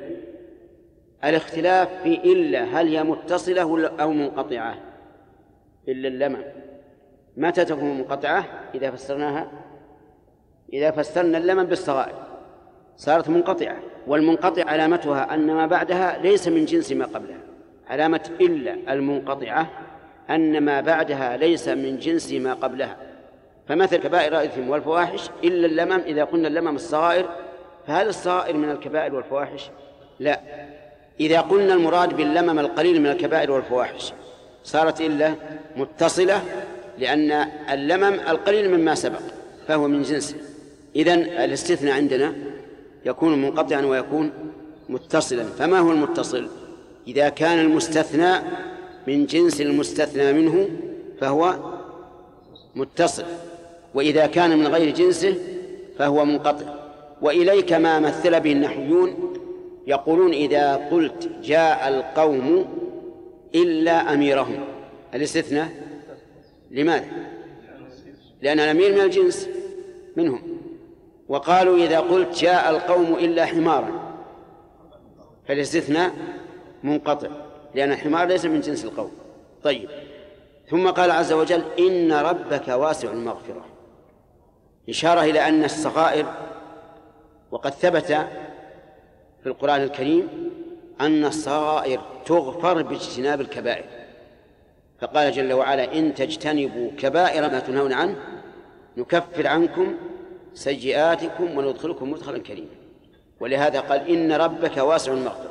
أما إذا قلنا اللمم القليل من الفواحش والكبائر فتكون الإشارة فيكون قوله إن ربك واسع المغفرة إشارة إلى أن الكبائر إذا تاب الإنسان منها غفر الله له. وكأنها لم تكن وإن لم يتب منها فهو تحت المشيئة. إن شاء الله غفر له وإن شاء عاقبه بما تستحق هذه الكبيرة. فيه قوم من هذه الأمة يقولون إن الكبيرة لا تغفر. لا تغفر من هم؟ الخوارج والمعتزلة. شوف الخوارج والمعتزلة هو الإنسان إذا زنى خلاص من من من أهل النار وهو كافر. إذا سرق كذلك إذا شرب الخمر كذلك لكن قولهم باطل. والصواب أن أن فاعل الكبيرة داخل تحت قوله تعالى إن الله لا يغفر أن يشرك به ويغفر ما دون ذلك لمن يشاء. لو قال قائل أنت إذا قلت هذا فتحت الباب على مصراعيه لفعل الكبائر. لأن أي إنسان يفعل كبيرة يقول أنا يغفر يمكن يغفر الله لي. أفهمتم؟ وهذا فعلا يحتج به العوام. يقول إذا كان الله يقول ويغفر ما دون ذلك لمن يشاء أي ما دون الشرك لمن يشاء إذن سيفعل الكبائر ويقول يغفر الله لي أفهمت؟ هذه حجة كيف تجيبه؟ أنت من من طلاب العلم ولا من المستمعين؟ نجيبه بأن الله قال يغفر ما دون ذلك ما قال لكل أحد قال لمن يشاء فهل أنت تتيقن الآن أنك ممن شاء الله أن يغفر له أحد يتيقن هذا لا أحد يتيقن. إذا لا حجة فيها لأهل المعاصي. ثم إن قوله تعالى لمن يشاء. نعلم أن الله حكيم. لا يشاء أن يغفر لمن للمذنب غير الشرك إلا إذا اقتضت الحكمة ذلك. ومن منا يستطيع أن يقول إن حكمة الله تقتضي أن يغفر لي؟ لا أحد. لا أحد يقول هذا. بل لو قال هذا لقلنا إن قولك هذا من أسباب المؤاخذة والمعاقبة. لأنك تأليت على الله. ثم قال عز وجل هو أعلم بكم إذ أنشأكم من الأرض. أعلم بنا من ذلك الوقت الطويل البعيد. إذ أنشأكم من الأرض. بماذا؟ بخلق أبينا آدم. لأن آدم خلق من التراب. تراب ثم صار طينا ثم صار صلصالا ثم خلقه الله بيده جسما ونفخ فيه الروح. فصار فصار آدميا إنشاء إنسانا. هذا إذ أنشأكم من الأرض أول النشأ.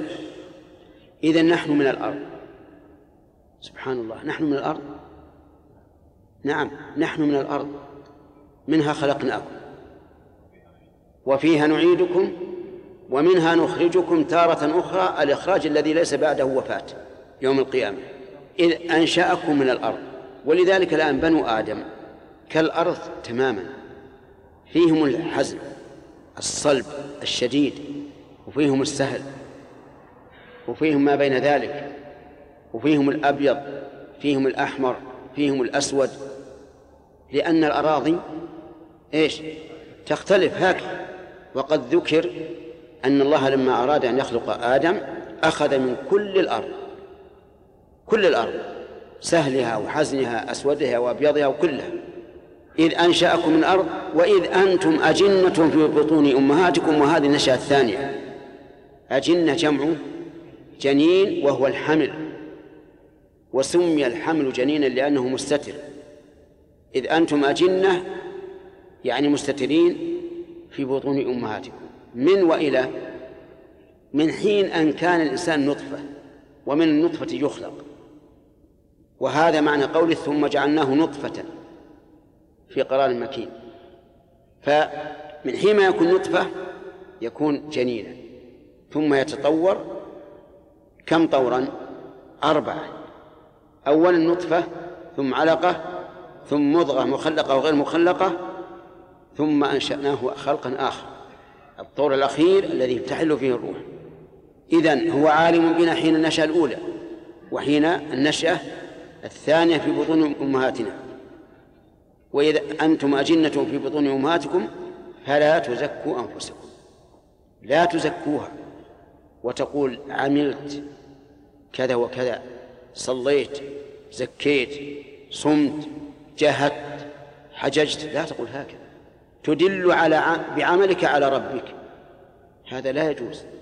فإن قال قائل أليس الله يقول قد أفلح من زكاها؟ فالجواب بلى. لكن معنى من زكاها أي من عمل عملا تزكو به نفسه. وليس المعنى من زكاها من أثنى عليها ومدحها بأنها عملت وعملت بل المراد عمل عملا تزكو به نفسه. فلا, فلا معارضة بين بين الآيتين. ولهذا نقول من زكى نفسه بذكر ما عمل من من من الصالحات فإنه لم يزكي نفسه. صح؟ من زكى نفسه. فإنه لم يزكي نفسه. فرق بينهما. التزكية التي يحمد عليها الإنسان أن يعمل الإنسان عملا صالحا تزكو به نفسه. والتزكية التي يذم عليها أن يدل بعمله على ربه ويمدح وكأنه يمن على الله. يقول صليت تصدقت صمت حججت جاهدت بررت والدي وما أشبه ذلك. هذه لا يجوز للإنسان أن يزكي نفسه ويقول أنا من أنا. وفي هذا رد على أولئك الصوفية الذين يدعون أنهم أئمة ويزكون أنفسهم. ويقول وصلنا إلى حد لا لا تلزمنا الطاعات. لأن في الآن ناس يقول إنه وصل إلى عالم الملكوت ولا عليه الصلاة ولا عليه الصدقة ولا عليه الصيام ولا يحرم عليه شيء هؤلاء منسلخون من الدين انسلاخا تاما. لذلك نقول هؤلاء الذين يزكون أنفسهم هم أبعد الناس عن الزكاة لأنهم أعجبوا بأعمالهم وأدلوا بها على الله عز وجل وجعلوا لأنفسهم منصبا لم يجعله الله تعالى لهم. فلا تزكوا أنفسكم هو أعلم بمن اتقى. كأنه يقول لماذا تزكون أنفسكم؟ أتريدون أن تعلموا الله بما أنتم عليه؟ الجواب لا. ولهذا قال هو أعلم بمن اتقى. يعني إن كنت متقيا لله فالله أعلم بك. ما حاجة أن تقول لله إني فعلت وفعلت. في هذا إشارة إلى أن النطق بالنية عند فعل العبادة قد يدخل في نوع من التزكية. يعني إذا أردت توضأ هل تقول اللهم إني نويت أن أتوضأ؟ عجيب لا. هل تقولها سرا؟ لا. بعض العلماء يقول قلها سرا. قلها سرا. بينك وبين نفسك. وعللوا هذا. قالوا من أجل أن يطابق اللسان القلب. من أجل يطابق اللسان القلب. القلب نوى لكن قلب اللسان. اللهم إني نويت أن أتوضأ. نويت أصلي أيضا. قد تبي تصلي؟ قول اللهم إني نويت أن أصلي. متى؟ الظهر ولا العصر؟ بين. الظهر. وهل تحتاج إلى عدد الركعات ولا ما أحتاج؟ لا لا تحتاج. لا تحتاج إلى عدد. يكفي. ما دام عينت يكفي. بعض العلماء يقول هكذا يا أخوان. علماء. أجلة من الفقهاء. التعليل ليش يعني؟ ليش ننطق باللسان عجيب لتطابق القول القلب واللسان. فيقال هذا غلط. هذا قياس في مقابلة النص. هل الرسول عليه الصلاة والسلام شرع لأمته أن ينطقوا بالنية؟ أبدا. لا في حديث لا صحيح ولا ضعيف أن الإنسان إذا أراد العمل نطق. بالنية أبدا ما يوجد. ومن الطرف الطريفة أن رجلا في المسجد الحرام عام سمع شخصا يريد أن يصلي فقال بعد أن أقيمت الصلاة اللهم إني نويت أن أصلي الظهر أربع ركعات في المسجد الحرام. لما أراد يكبر قال له باقي عليك. قال وش الباقي؟ باقي التاريخ. نعم. باقي التاريخ. قل في اليوم الفلاني أنت الآن ذكرت المكان وذكرت العمل. باقي التاريخ. قل في اليوم الفلاني من الشهر الفلاني من السنة الفلانية. نعم. ويمكن عاد ما أدري عن مأموم أو غير مأموم. المهم أنه قالوا الكلام هذا. فانتبه الرجل. قال له يا أخي تعلم ربك بنيتك. الله أعلم بنيتك. يعلم خائنة الأعين وما تخفي الصدور. ما حاجة. طيب عند الصيام مثلا إذا تسحر الإنسان وأراد يصوم يقول اللهم إني نويت الصيام إلى الليل نعم. لا يقول هذا لا يقول ذلك. كان ونحن صغار يلقنون هذا. يقول إذا تسحرت قل اللهم إني نويت الصيام إلى الليل. ونقوله. لأن ما ندري. لكن في الواقع إن هذا من, من البدع. بقي أن يقال في الحج هل تقول اللهم إني نويت العمرة أو نويت الحج أو نويت القرآن أو التمتع؟ لا ما تقول. حتى بالحج عندما تغتسل تلبس الإحرام لا تقول اللهم إني نويت العمرة أو نويت الحج. تكفي التلبية لأنك سوف تقول إيش؟ لبيك عمرة إن كنت في عمرة أو لبيك حجا إن كنت في حج أو لبيك عمرة وحجا إن كنت قارنا فلا حاجة. فكل العبادات لا ينطق فيها بالنية. ولهذا قال عز وجل هو أعلم بمن اتقى. ثم قال تعالى أفرأيت الذي تولى وأعطى قليلا وأكدى أعنده علم الغيب فهو يرى إلى آخره. أفرأيت يعني أخبرني. كلما جاءت أرأيت في القرآن فهي بمعنى أخبرني أفرأيت الذي تولى؟ أخبرني عنه. تولى يعني عن عن طاعة الله عن الإيمان بالله ورسوله. عن إقامة شعائر الإسلام وأعطى قليلا أي أعطى قليلا من المال وأكدى أي منع يعني أنه هو ليس مطيعا لله وليس نافعا لعباد الله فهو متول عن طاعة الله وهو مانع فضل الله عز وجل. فلذلك يسأل الله عز وجل يقول أخبرني عن هذا. وهذا الاستخبار ليس لعدم علمه جل وعلا ولكن لشحذ النفوس والهمم إلى الاستماع لما يلقى. فيقول أفرأيت الذي تولى وأعطى قليلا وأكدى أعنده علم الغيب؟ فهو يرى. والجواب لا ليس عنده علم الغيب. وهو يدعي أنه بتوليه وإعطائه القليل سلم ونجا ولكنه لم يسلم ولم ينجو وليس عنده علم من الغيب اطلع عليه. ثم قال أم لم ينبأ أي لم يخبر بما في صحف موسى وإبراهيم الذي وفى. يعني أهو أيضا لم يخبر بما في صحف موسى وإبراهيم الذي وفى أي وفى ما أمره الله به كقوله وإذ ابتلى إبراهيم ربه بكلمات فأتمهن. يعني هل هذا الرجل الذي تولى عن طاعة الله وأعطى القليل ومنع الكثير هل عنده علم الغيب أنه ناج بذلك أو لا؟ وهل جاءه الخبر بما في صحف موسى عليه الصلاة والسلام؟ وإبراهيم. وذكر موسى لأنه أفضل أنبياء بني إسرائيل. وذكر إبراهيم لأنه أبو الأنبياء. فهو أبو الأنبياء في بني إسماعيل وأبو الأنبياء في بني إسرائيل. وقولها الذي وفى أي وفى ما أمر به. قال الله تعالى وإذ ابتلى إبراهيم ربه بكلمات فأتمهن. وهنا قدم موسى على إبراهيم. وفي سورة الأعلى قدم إبراهيم على موسى. ولا شك أن الحق بالتقديم. إبراهيم لأنه أسبق زمنا وأعلى مرتبة. ولكن مراعاة لفواصل الآيات قدم موسى ولأجل الثناء الخاص بإبراهيم أيضا قدم موسى. فقال إبراهيم الذي وفى ما الذي في صحف إبراهيم وموسى؟ قال ألا تزر وازرة وزر أخرى. أي لا تحمل نفس وازرة أي يلحقها الإثم وزر أي إثم أخرى. يعني أن النفوس لا يحمل بعضها وزر بعض. الوزر على من؟ على صاحبه الذي استحق أن أن أن يأثم. وأما غيره فلا يمكن.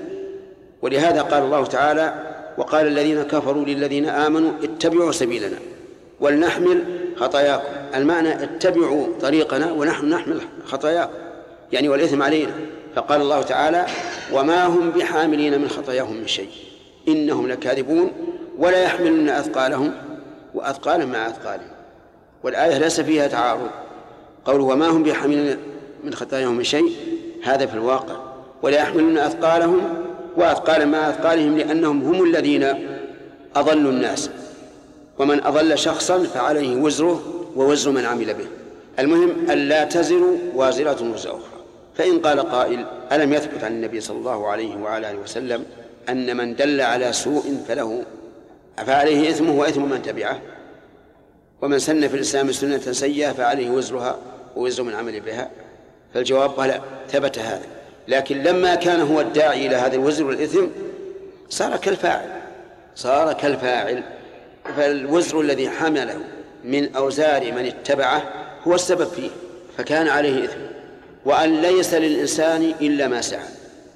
يعني وكذلك في صحف موسى وإبراهيم الذي وفى أن ليس للإنسان إلا ما سعى. فسعي غيره لا ينفعه ليس لك إلا ما سعيت. وهذا كقوله تعالى لا يكلف الله نفسا إلا وسعها لها ما كسبت وعليها ما اكتسبت.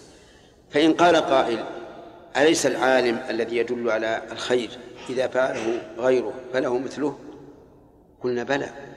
لكن دلالته على الخير من سعيه. أليس من سن في الإسلام سنة حسنة فله أجرها وأجر من عمل بها؟ بلى. لكن كونه سنها هذا من سعيه.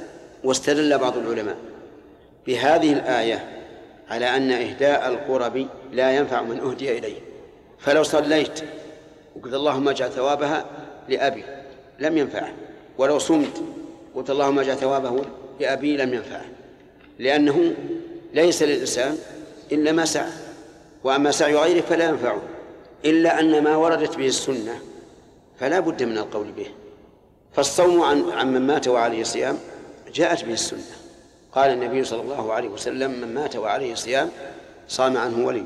الحج عمن لا يستطيع الحج يجوز لأن امرأة سألت النبي صلى الله عليه وسلم قالت إن أبي شيخ إن أبي أدركته فريضة الله على عباده في الحج شيخا لا يثبت على الراحلة أفأحج عنه؟ قال نعم. إذن هذا الحج الصوم والحج الواجب. الصوم الواجب والحج الواجب.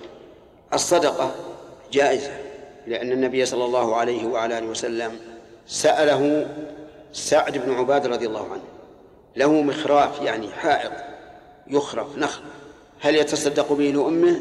فينفعها؟ فقال النبي صلى الله عليه وسلم نعم. وسأله رجل آخر قال يا رسول الله إن أمي افتلتت نفسها يعني ماتت باغتة وإنها لو تكلمت لتصدقت أفأتصدق عنها قال نعم. فهذه ثلاث جاءت بها السنة والعتق كذلك. فما جاءت به السنة فهو على العين والرأس ويكون مخصصا لقوله وأن ليس للإنسان إلا ما سعى. وذهب بعض العلماء إلى أن إهداء القرب للأموات جائز سواء كان مما جاءت به السنة أو لا. لأن النبي صلى الله عليه وسلم سئل عن قضايا أعيان. قضية بعينها فقال نعم فيقال ومثلها جميع الطاعات من باب القياس.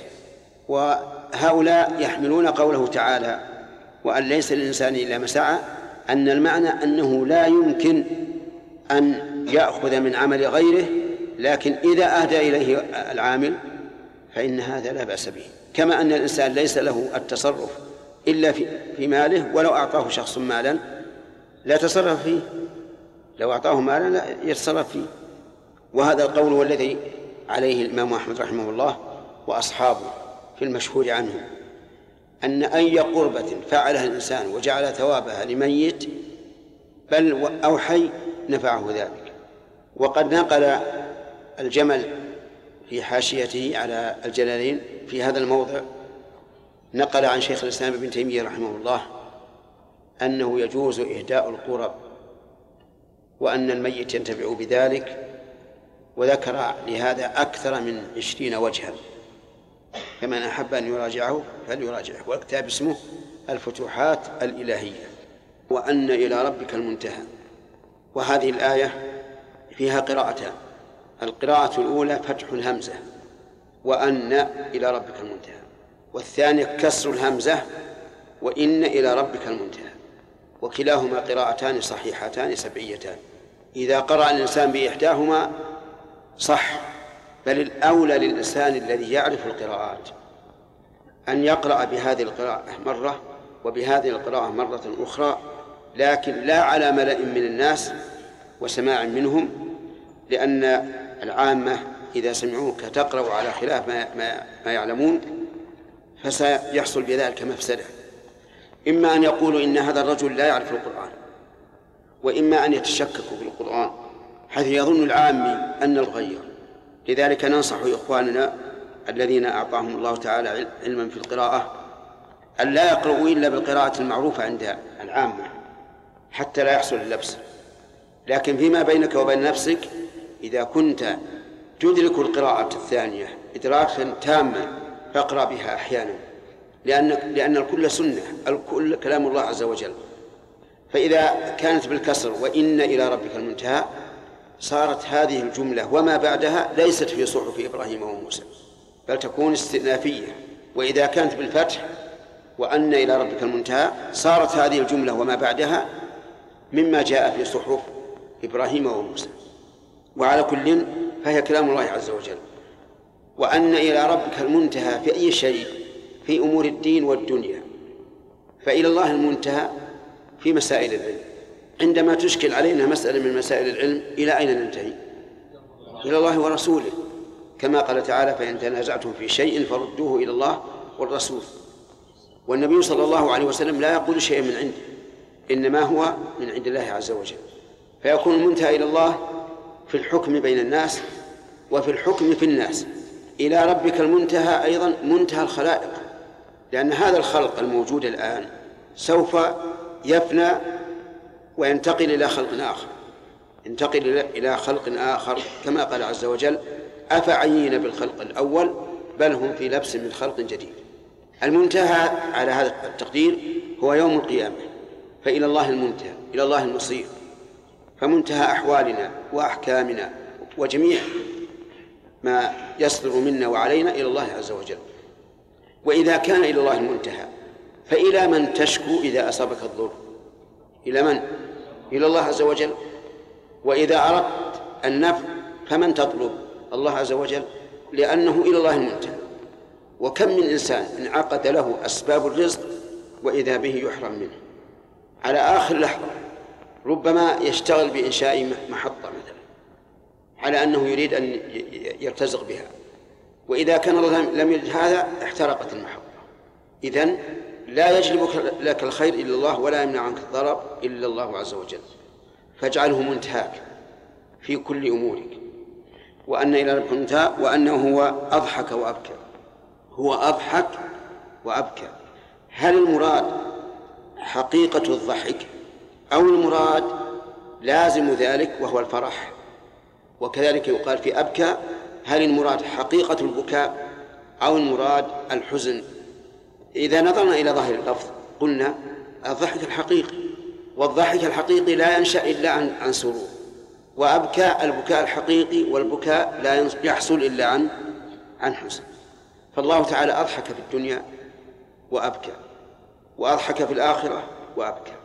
الكفار في الدنيا الآن يضحكون على من؟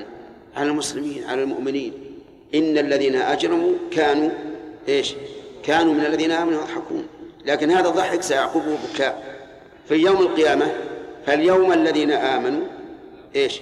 من الكفار يضحكون فالذي أضحك في الدنيا وأبكى والذي أضحك في الآخرة وأبكى هو الله عز وجل إذن هو مقدر ما يكون به الضحك ومقدر ما يكون به البكاء وأتى بالأمرين وهما متقابلان ليعلم بذلك أن الله سبحانه وتعالى على كل شيء قدير وهو القادر على خلق الضدين وأنه هو أمات وأحيا.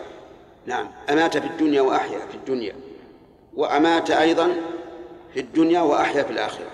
أمات وأحيا الآن البشر.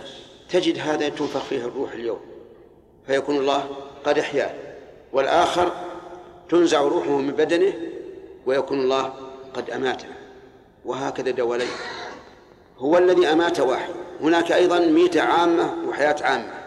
أمات العالم في الدنيا وأحياهم في الآخرة. فهو الذي خلق الموت وهو الذي خلق الحياة. وهذان أيضا متضادان حياة وموت كلها من عند الله عز وجل لأن الله تعالى على كل شيء قدير. وأنه خلق الزوجين الذكر والأنثى من نطفة. خلق الزوجين الزوج بمعنى الصنف ومثاله قوله تعالى وآخر من شكله أزواج أي أصناف. وقوله تعالى احشروا الذين ظلموا وأزواجهم ليس المراد زوجاتهم المراد أزواجهم أي أصنافهم إذن الزوجين يعني إيش؟ الصنفين. ثم بين هذا الزوجين فقال الذكر والأنثى من مادة واحدة من نطفة وهي المني. إذا تمنى أي تراق وتصب في رحم المرأة. فالله عز وجل خلق هذين الصنفين المختلفين خلقة المختلفين مزاجا المختلفين عقلا المختلفين فكرا خلقهما من شيء واحد من نطفة. ولهذا قال الله تبارك وتعالى في سورة القيامة في آخر السورة قال فجعل منه الزوجين الذكر والأنثى أليس ذلك بقادر على أن يحيي الموتى؟ الجواب بلى. فالله تعالى خلق الزوجين الذكر والأنثى من شيء واحد وهذا يدل على كمال قدرته جل وعلا. إذ أنه خلق صنفين مختلفين في كل الأحوال حتى في القوى البدنية يختلف الرجل عن المرأة والعقلية والفكرية والتنظيمية يختلف الذكر عن الأنثى. وبذلك نعرف ضلال أولئك القوم الذين يريدون أن يلحقوا المرأة بالرجل في أعمال تختص بالرجل فإنهم سفهاء العقول ضلال الأديان. وكيف يمكن أن نسوي بين شيئين أو بين صنفين؟ فرق الله بينهما خلقة وشرعا هناك أحكام يطالب بها الرجل ولا تطالب بها المرأة. وأحكام تطالب بها المرأة ولا يطالب بها الرجل. وأما قدرا وخلقة فالأمر واضح. لكن هؤلاء الذين لم يوفقوا وسلب الله عقولهم وأضعف أديانهم يحاولون الآن أن يلحقوا النساء بالرجال. وهذه لا شك أنها فكرة خاطئة مخالفة للفطرة مخالفة للطبيعة. كما أنها مخالفة للشريعة أيضا. وأنه خلق الزوجين الذكر والأنثى من نطفة إذا تمنى. ما معنى تمنى؟ أي تصب وتراق في الرحم. ومنه سمي المكان منى الذي حول مكة.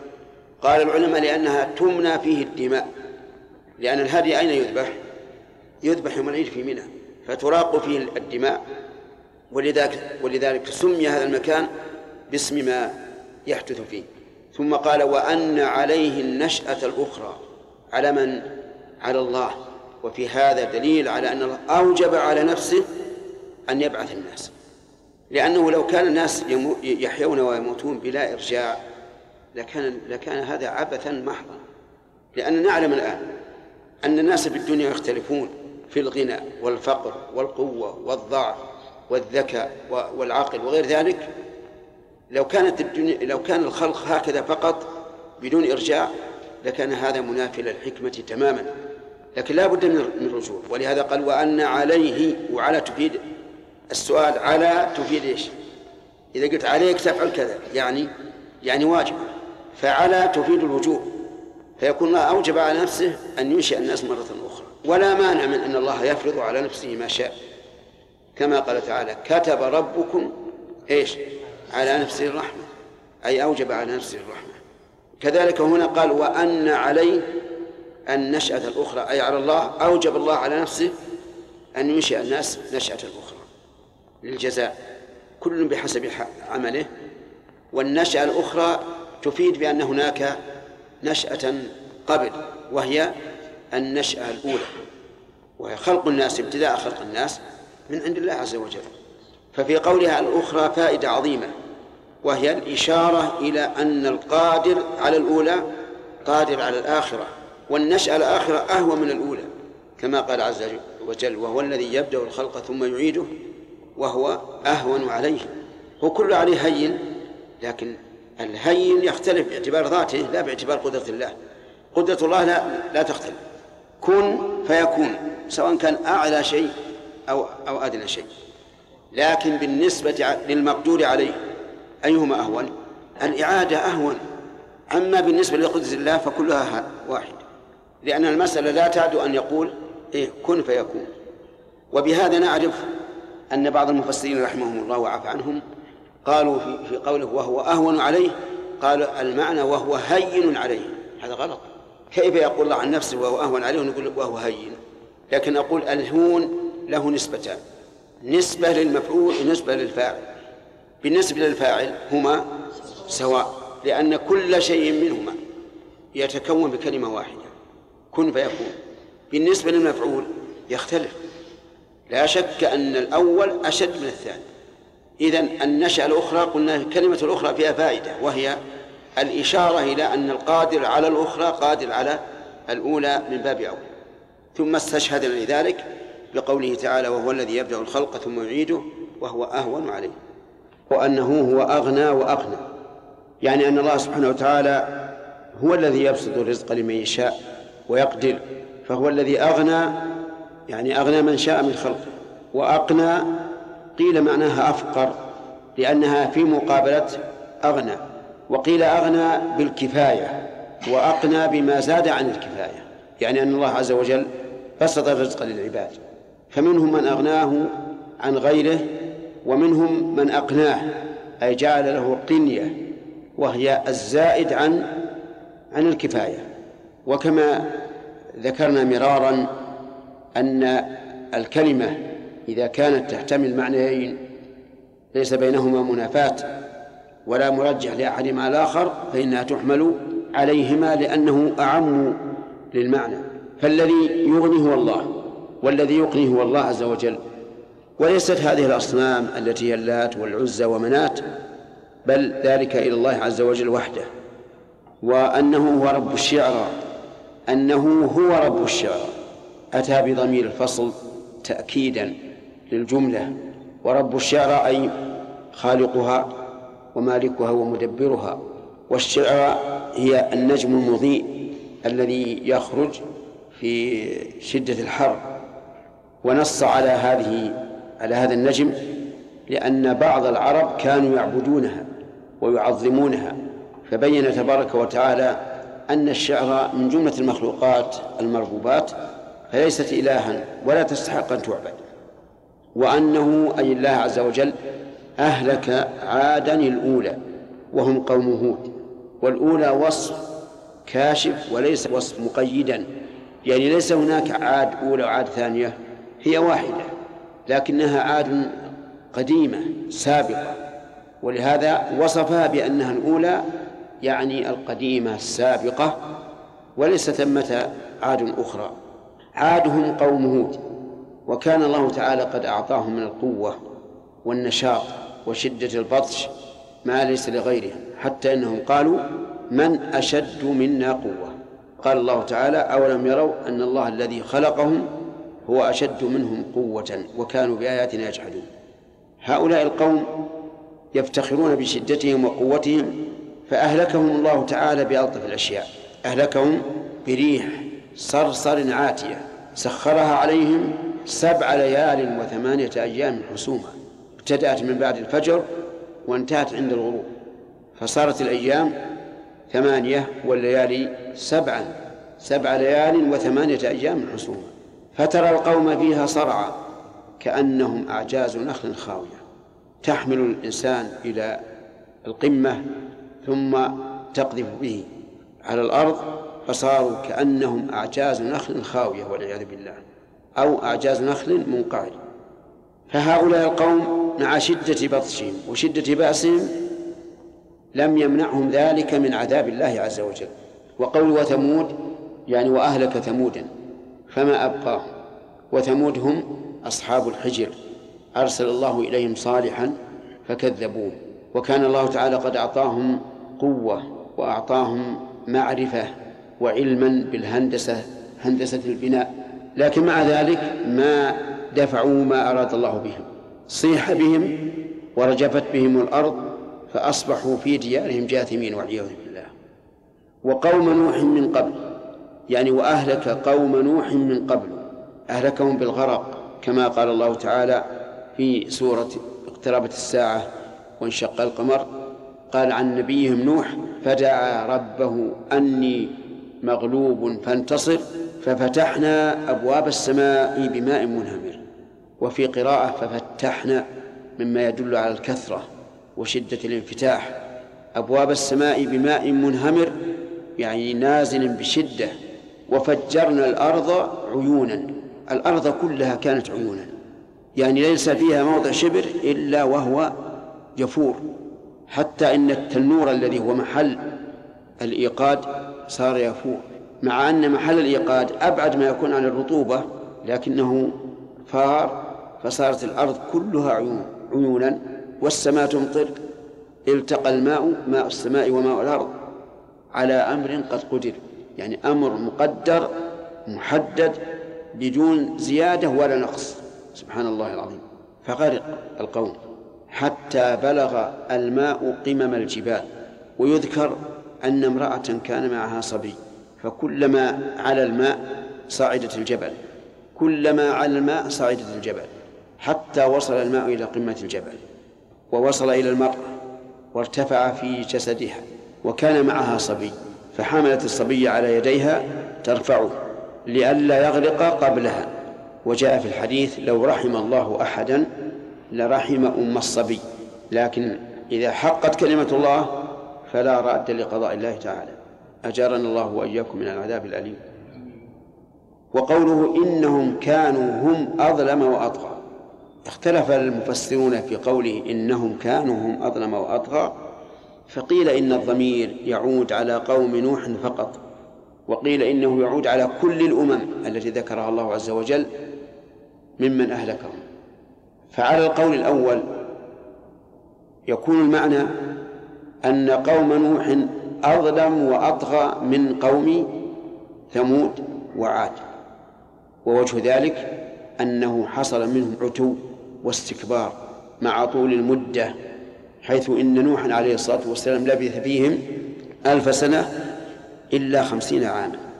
يقول الله تبارك وتعالى عنه قال رب إني دعوت قومي ليلا ونهارا فلم يزدهم دعائي إلا فرارا وإني كلما دعوتهم لتغفر لهم جعلوا أصابعهم في آذانهم حتى لا يسمعوا واستغشوا ثيابهم تغطوا بها حتى لا يبصروا وهذا يدل على شدة كراهتهم لما يدعوهم إليه عليه الصلاة والسلام.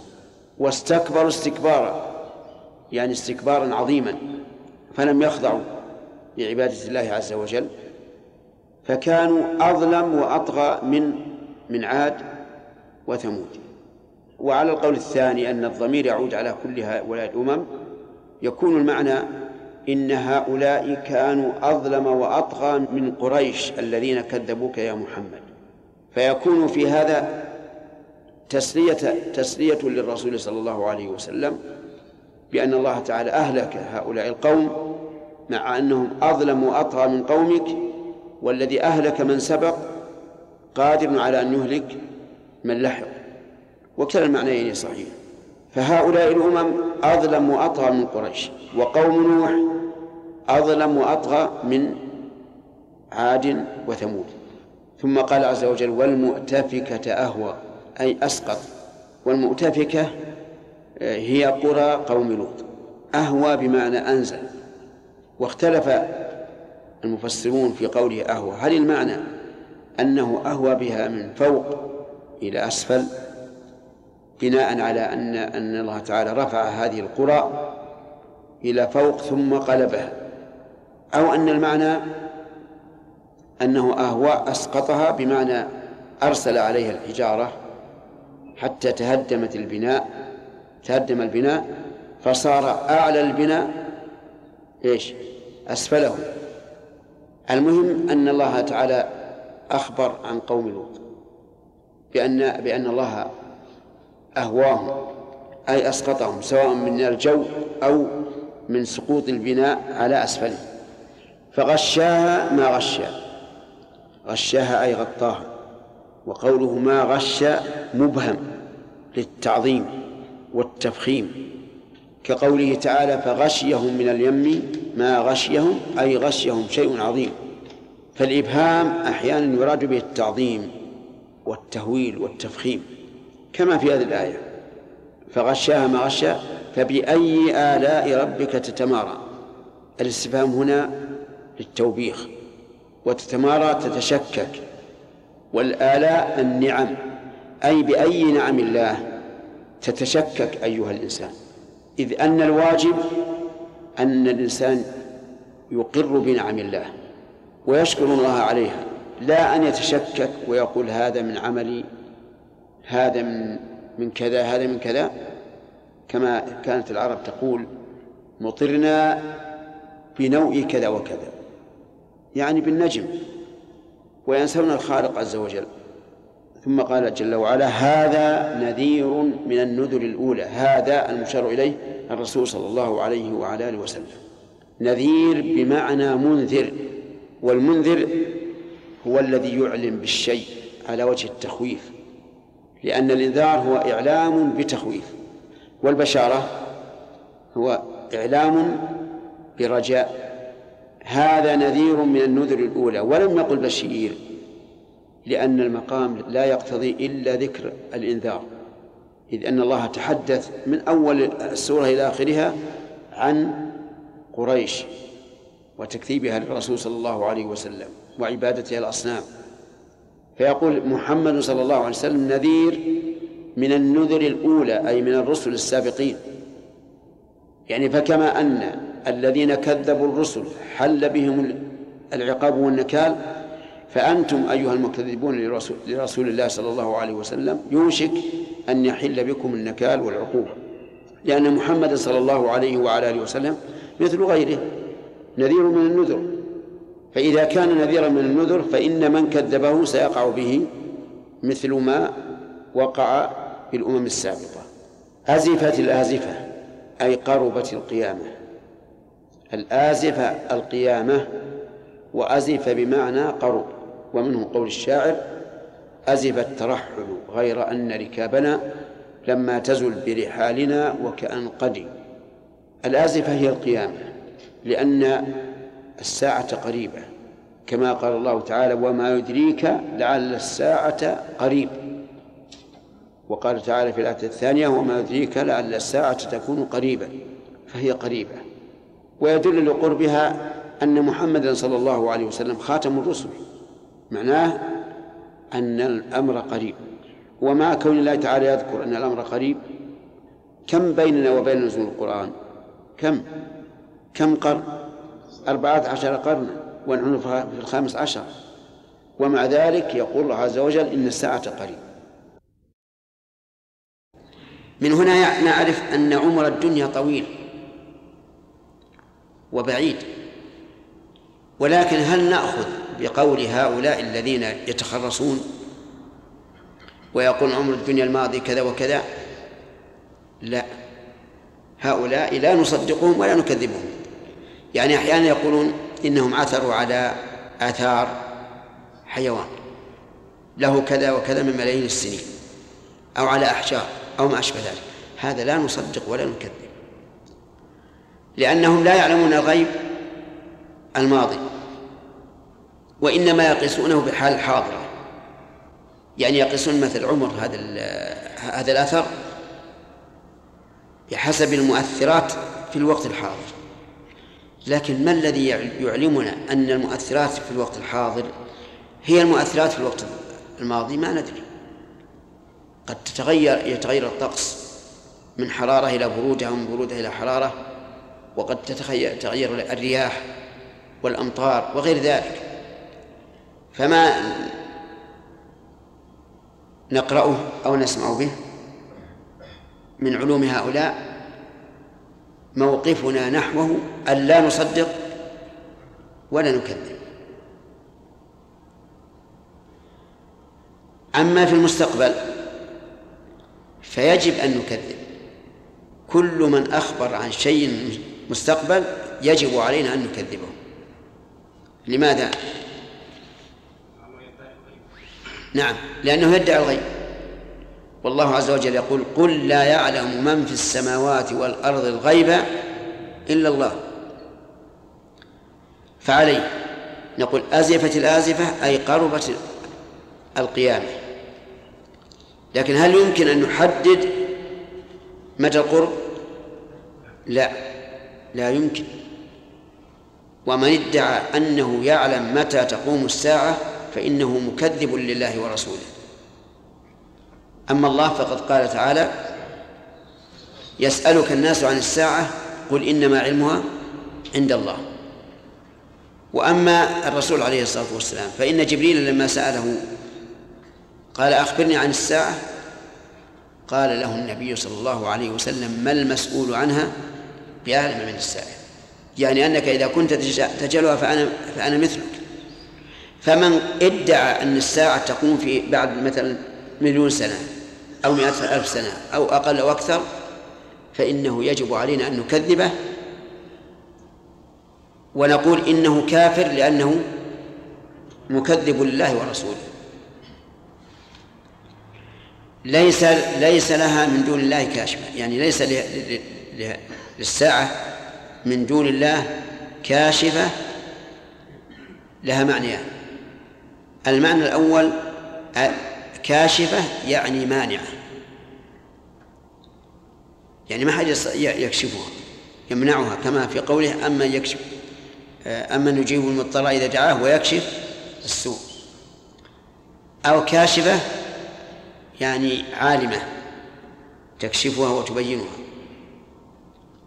وعلى كل حال فلا أحد يمنع قيام الساعة إذا شاء الله ولا أحد اطلع على أن الساعة اطلع على الساعة متى تكون. ثم قال الله تعالى أفبهذا الحديث أفمن هذا الحديث تعجبون؟ إلى الدرس القادم إن شاء الله. نبتدئ هذا اللقاء كجاري العادة بتفسير آيات من كتاب الله عز وجل. وقد اخترنا أن نبدأ بالمفصل الذي يبتدئ من سورة قاف إلى آخر القرآن. لأنه الذي يكثر سماعه عند العامة حيث إنه يقرأ في في الصلوات المفروضة. انتهينا إلى قول الله تبارك وتعالى أفمن هذا الحديث؟ تعجبون وتضحكون ولا تبكون وأنتم سامدون فاسجدوا لله واعبدوا. والخطاب هنا للمكذبين للرسول صلى الله عليه وعلى آله وسلم. والاستفهام في قوله أفمن هذا الحديث؟ للإنكار والتعجيب من من هؤلاء المكذبين للرسول صلى الله عليه وسلم الذي جاء بالآيات البينات وأخبر عن الأمم السابقة وبين أن محمدا رسول الله صلى الله عليه وعلى آله وسلم نذير من النذر الأولى ويخشى على من كذبه أن يناله من العذاب ما نال أن ما نال المكذبين للنذر الأولى. يقول الله عز وجل أفمن هذا الحديث تعجبون أيها المكذبون للنبي صلى الله عليه وسلم. ومعنى تعجبون أي ترونه عجبا منكرا. ولهذا قالوا أجعل الآلهة إله واحدا إن هذا لشيء عجاب. وقال الله تعالى بل عجبوا أن جاءهم منذر منهم. فقال الكافرون هذا شيء عجيب. أإذا متنا وكنا ترابا ذلك رجع بعيد. فهم يتخذون ما جاء به الرسول صلى الله عليه وسلم يتخذونه عجبا. والمراد عجب الإنكار والاستبعاد. وتضحكون يعني استهزاء بهذا الحديث. الذي هو القرآن وكذلك يضحكون بشرائع هذا هذا الحديث حيث كانوا يضحكون من رسول الله صلى الله عليه وسلم وعباداته ويسخرون به. إذن تعجبون إنكارا وتضحكون إيش؟ استهزاء. ولا تبكون. يعني لا تبكون من هذا الحديث خشية وخوفا وإنابة إلى الله عز وجل. بل هم أقسى الناس قلوبا والعياذ بالله أو من أقسى الناس قلوبا. لا تلين قلوبهم ولا يبكون من خشية الله.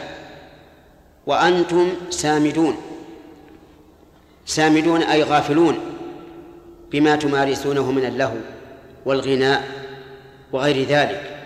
لأن منهم من إذا سمعوا كلام الله عز وجل جعلوا يغنون. كما قال تعالى وقال الذين كفروا لا تسمعوا لهذا القرآن والغوا فيه لعلكم تغلبون. فسامدون قيل المعنى مغنون وقيل المعنى غافلون والصواب أن المراد غافلون عنه بالغناء وغيره مما تتلهون به حتى لا تسمعوا كلام الله عز وجل. وهذا نظير ما قاله المكذبون لأول رسول أرسل إلى إلى بني آدم حيث قال الله تبارك وتعالى عن قوم نوح وإني كلما دعوتهم لتغفر لهم جعلوا أصابعهم في آذانهم حتى لا يسمعوا واستغشوا ثيابهم أي تغطوا بها حتى لا يروا ولا يبصروا واستكبروا استكبارا. فما كان في أول أمة كان في آخر أمة. وأنتم سامدون؟ فاسجدوا يرحمك الله فاسجدوا لله واعبدوا. اسجدوا لله خضوعا وذلا. والمراد بالسجود هنا المراد الصلوات كلها. وليس وليس الركن الخاص الذي هو السجود. وليس أيضا سجود التلاوة بل هو عام في كل الصلوات. واعبدوا هذا عام لكل العبادات. وخص الصلاة بالذكر وقدمها لأنها أهم العبادات البدنية الظاهرة بعد الشهادتين. وعلى هذا فيكون العطف في قوله واعبدوا على قوله واسجدوا من باب عطف. إيش؟ العام على الخاص. كما أن قوله تعالى تنزل الملائكة والروح فيها من باب عطف الخاص على العام. انتهى الكلام الذي من الله به على هذه على هذه السورة سورة النجم. أسأل الله تعالى أن ينفعني وإياكم به. ثم قال الله تعالى بسم الله الرحمن الرحيم. اقتربت الساعة. البسملة آية مستقلة تفتتح بها كل سورة. ما عدا سورة براءة. وهي أي البسملة متعلقة بمحذوف يقدر فعلا مناسبا لما ابتدأ به.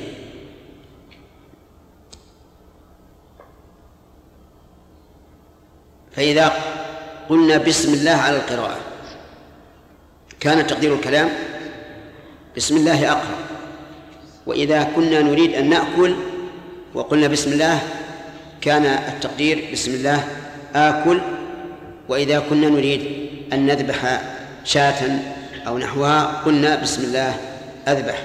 ولهذا قال النبي صلى الله عليه وسلم ومن لم يذبح فليذبح على اسم الله أو قال بسم الله. إذن الجار المجرور في البسملة متعلق بالمحذوف يقدر فعلا لا اسما متأخرا لا متقدما مناسبا لما ابتدأ به. انتبه لهذه الثلاث. يقدر فعلا يعني لا لا اسما. ومتأخرا لا متقدما. ثالثا مناسب لما ابتدأ به. قلنا إنه يقدر فعلا لأن الأصل في العامل أن يكون فعلا. ولذلك يعمل الفعل عمله بدون أي شرط. وأما الأسماء فلا تعمل أعمالها إلا بشروط. المصدر له شروط يعمل عمل الفعل بشروط اسم الفاعل بشروط اسم المفعول بشروط الصفة المشبهة. جميع العوامل غير الفعل لا تعمل إلا بشروط. الفعل يعمل بدون شرط. وقدرناه متأخرا تبركا بالبداءة بسم الله. هذا واحد. وثانيا ليفيد الحصر أي أني أبتدئ أن أني أقرأ مثلا. بسم الله لا بسم غيره فنؤخرها فنقدر العام مؤخرا تبركا بالبداءة بسم الله. ثانيا لإفادة الحصر. نقدره مناسبا لما ابتدأ به لأنه أدل على المقصود. فمثلا لو أردنا أن نقرأ وقلنا بسم الله الرحمن الرحيم التقدير بسم الله أبتدئ. هل يفهم السامع أنك تريد أن تقرأ؟ نعم. لا يفهم أنك تريد أن تبتدئ لكن إذا قلت بسم الله أقرأ فهم أنك تريد القراءة. لذلك قلنا إنه يقدر فعلا مناسبا.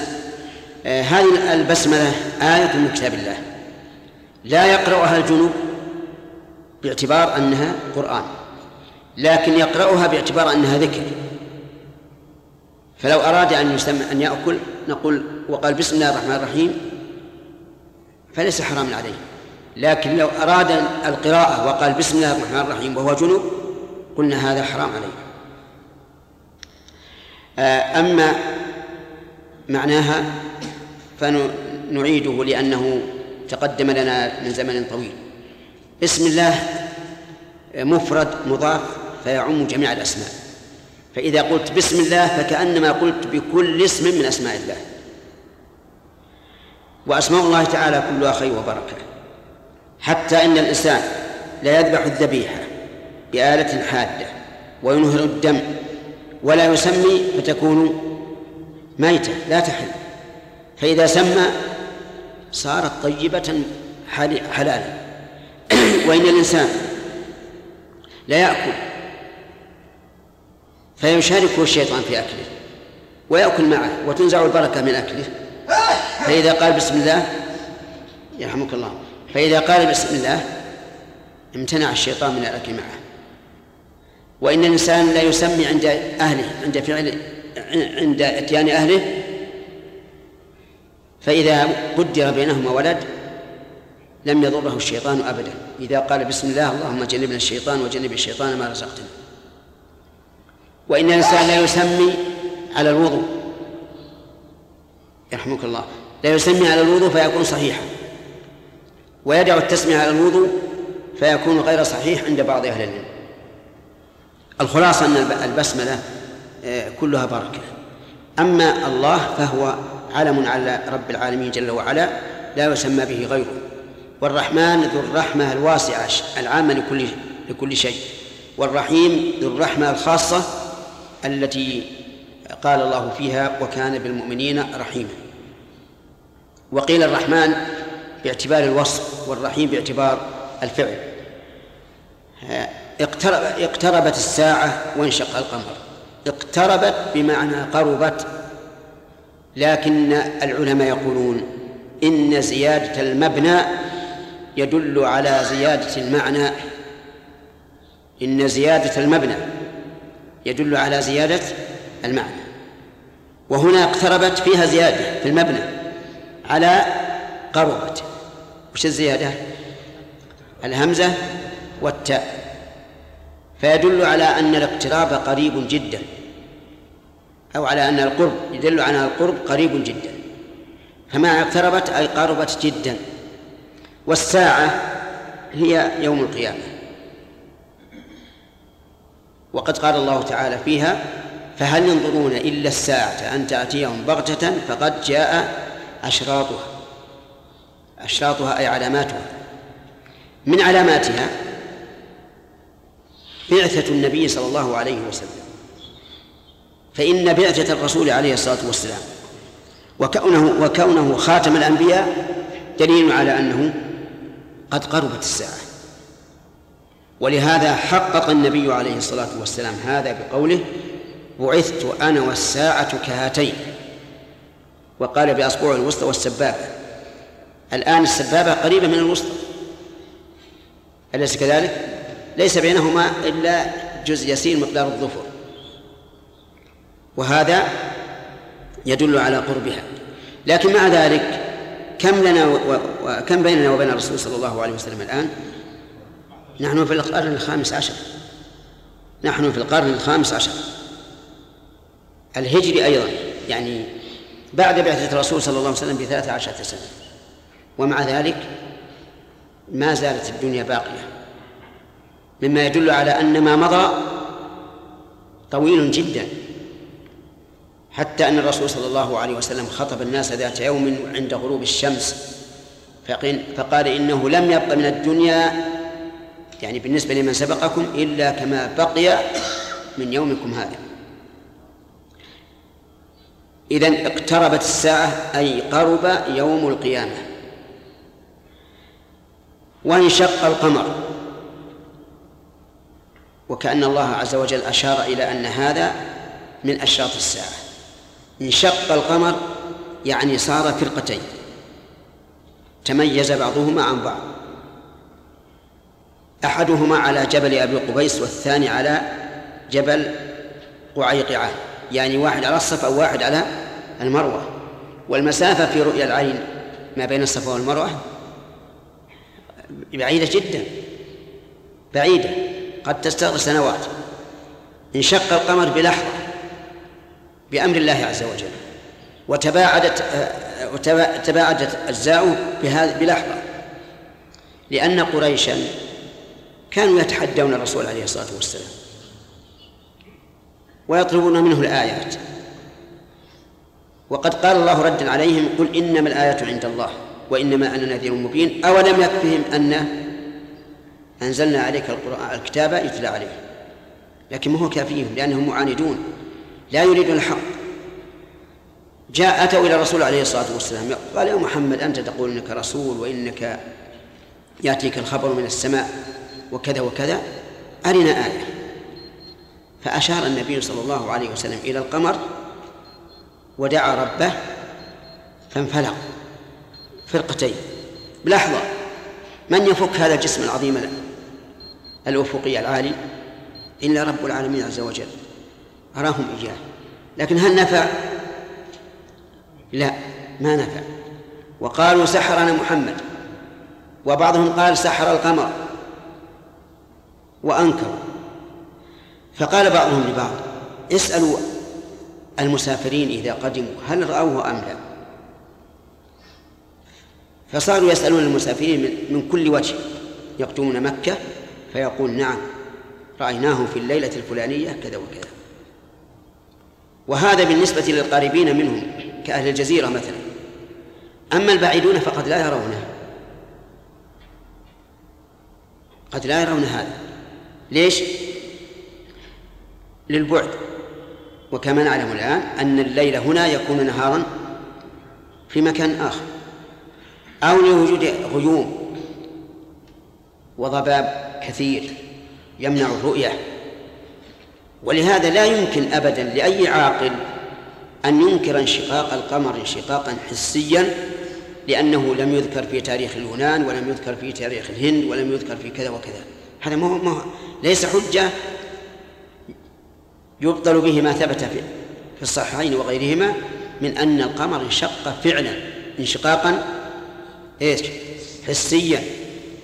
ونحن نؤمن بأن القادر على أن يطوي السماوات بيمينه كطي سجل الكتب قادر على أن يفرق القمر فرقتين. أي شيء يعجزه؟ عجيب. لا شيء. وما كان الله ليعجزه من شيء في السماوات ولا في الأرض إنه كان عليما قديرا. ولهذا لا وجه لإنكار من أنكر ذلك ممن ينتسبون إلى الإسلام ويقولون إن الأفلاك السماوية لا يمكن أن تتغير. نقول الله أكبر. من الذي خلق الأفلاك السماوية؟ أليس الله؟ بلى. إذن هو قادر على أن يغيرها. إنما أمره إذا أراد شيئا أن يقول له كن فيكون. إذن انشقاق القمر انشقاق حسي. انفلق فرقتين.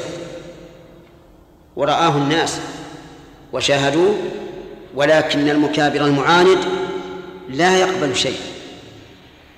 ولهذا قال وإن يروا آية يعرض. آية نكرة في سياق أجيب وطلبة العلم. في سياق الشر إن يروا يعني أي آية يرونها يعرضون عنها ولا يقبلونها ويجمعون بين الإعراض وبين الإنكار باللسان. يعرض أي بقلوبهم وأبدانهم ويقولوا بألسنتهم هذا سحر مستمر. هذا سحر. وتعرفون أن السحر يؤثر لا في قلب الأعيان ولكن في رؤية الأعيان. ألم تروا أن موسى عليه الصلاة والسلام لما ألقى السحرة سحرهم كان يخيل إليه. إيش؟ من سحرهم أنها تسعى. حيات انقلب الوادي كله. حيات تسعى. حتى إن موسى أوجس في نفسه خيفة. من هول ما رأى. لكن هذه الحبال والعصي هل انقلبت إلى حيات؟ أو هي هي؟ هي هي.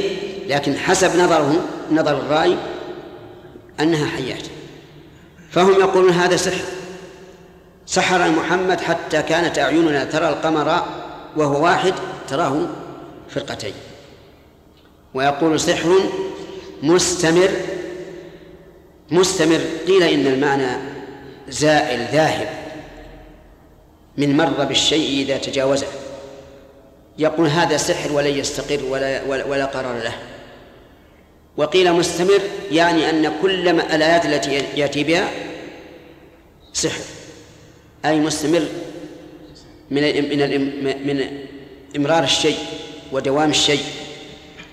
وأيا كان فإنهم أنكروا وكذبوا. ولهذا قال وكذبوا أي كذبوا النبي صلى الله عليه وسلم وكذبوا بآياته واتبعوا أهواءهم أي ما يريدون من الباطل وكل أمر مستقر. الله أكبر. كل أمر مستقر يعني لا بد له من قرار. فهؤلاء المكذبون قرارهم إيش؟ الذل والخسران في الدنيا والنار في الآخرة. والنبي صلى الله عليه وسلم ومن اتبعه أمره مستقر بالنصر والتأييد في الدنيا والجنة في الآخرة. جعلنا الله وإياكم منه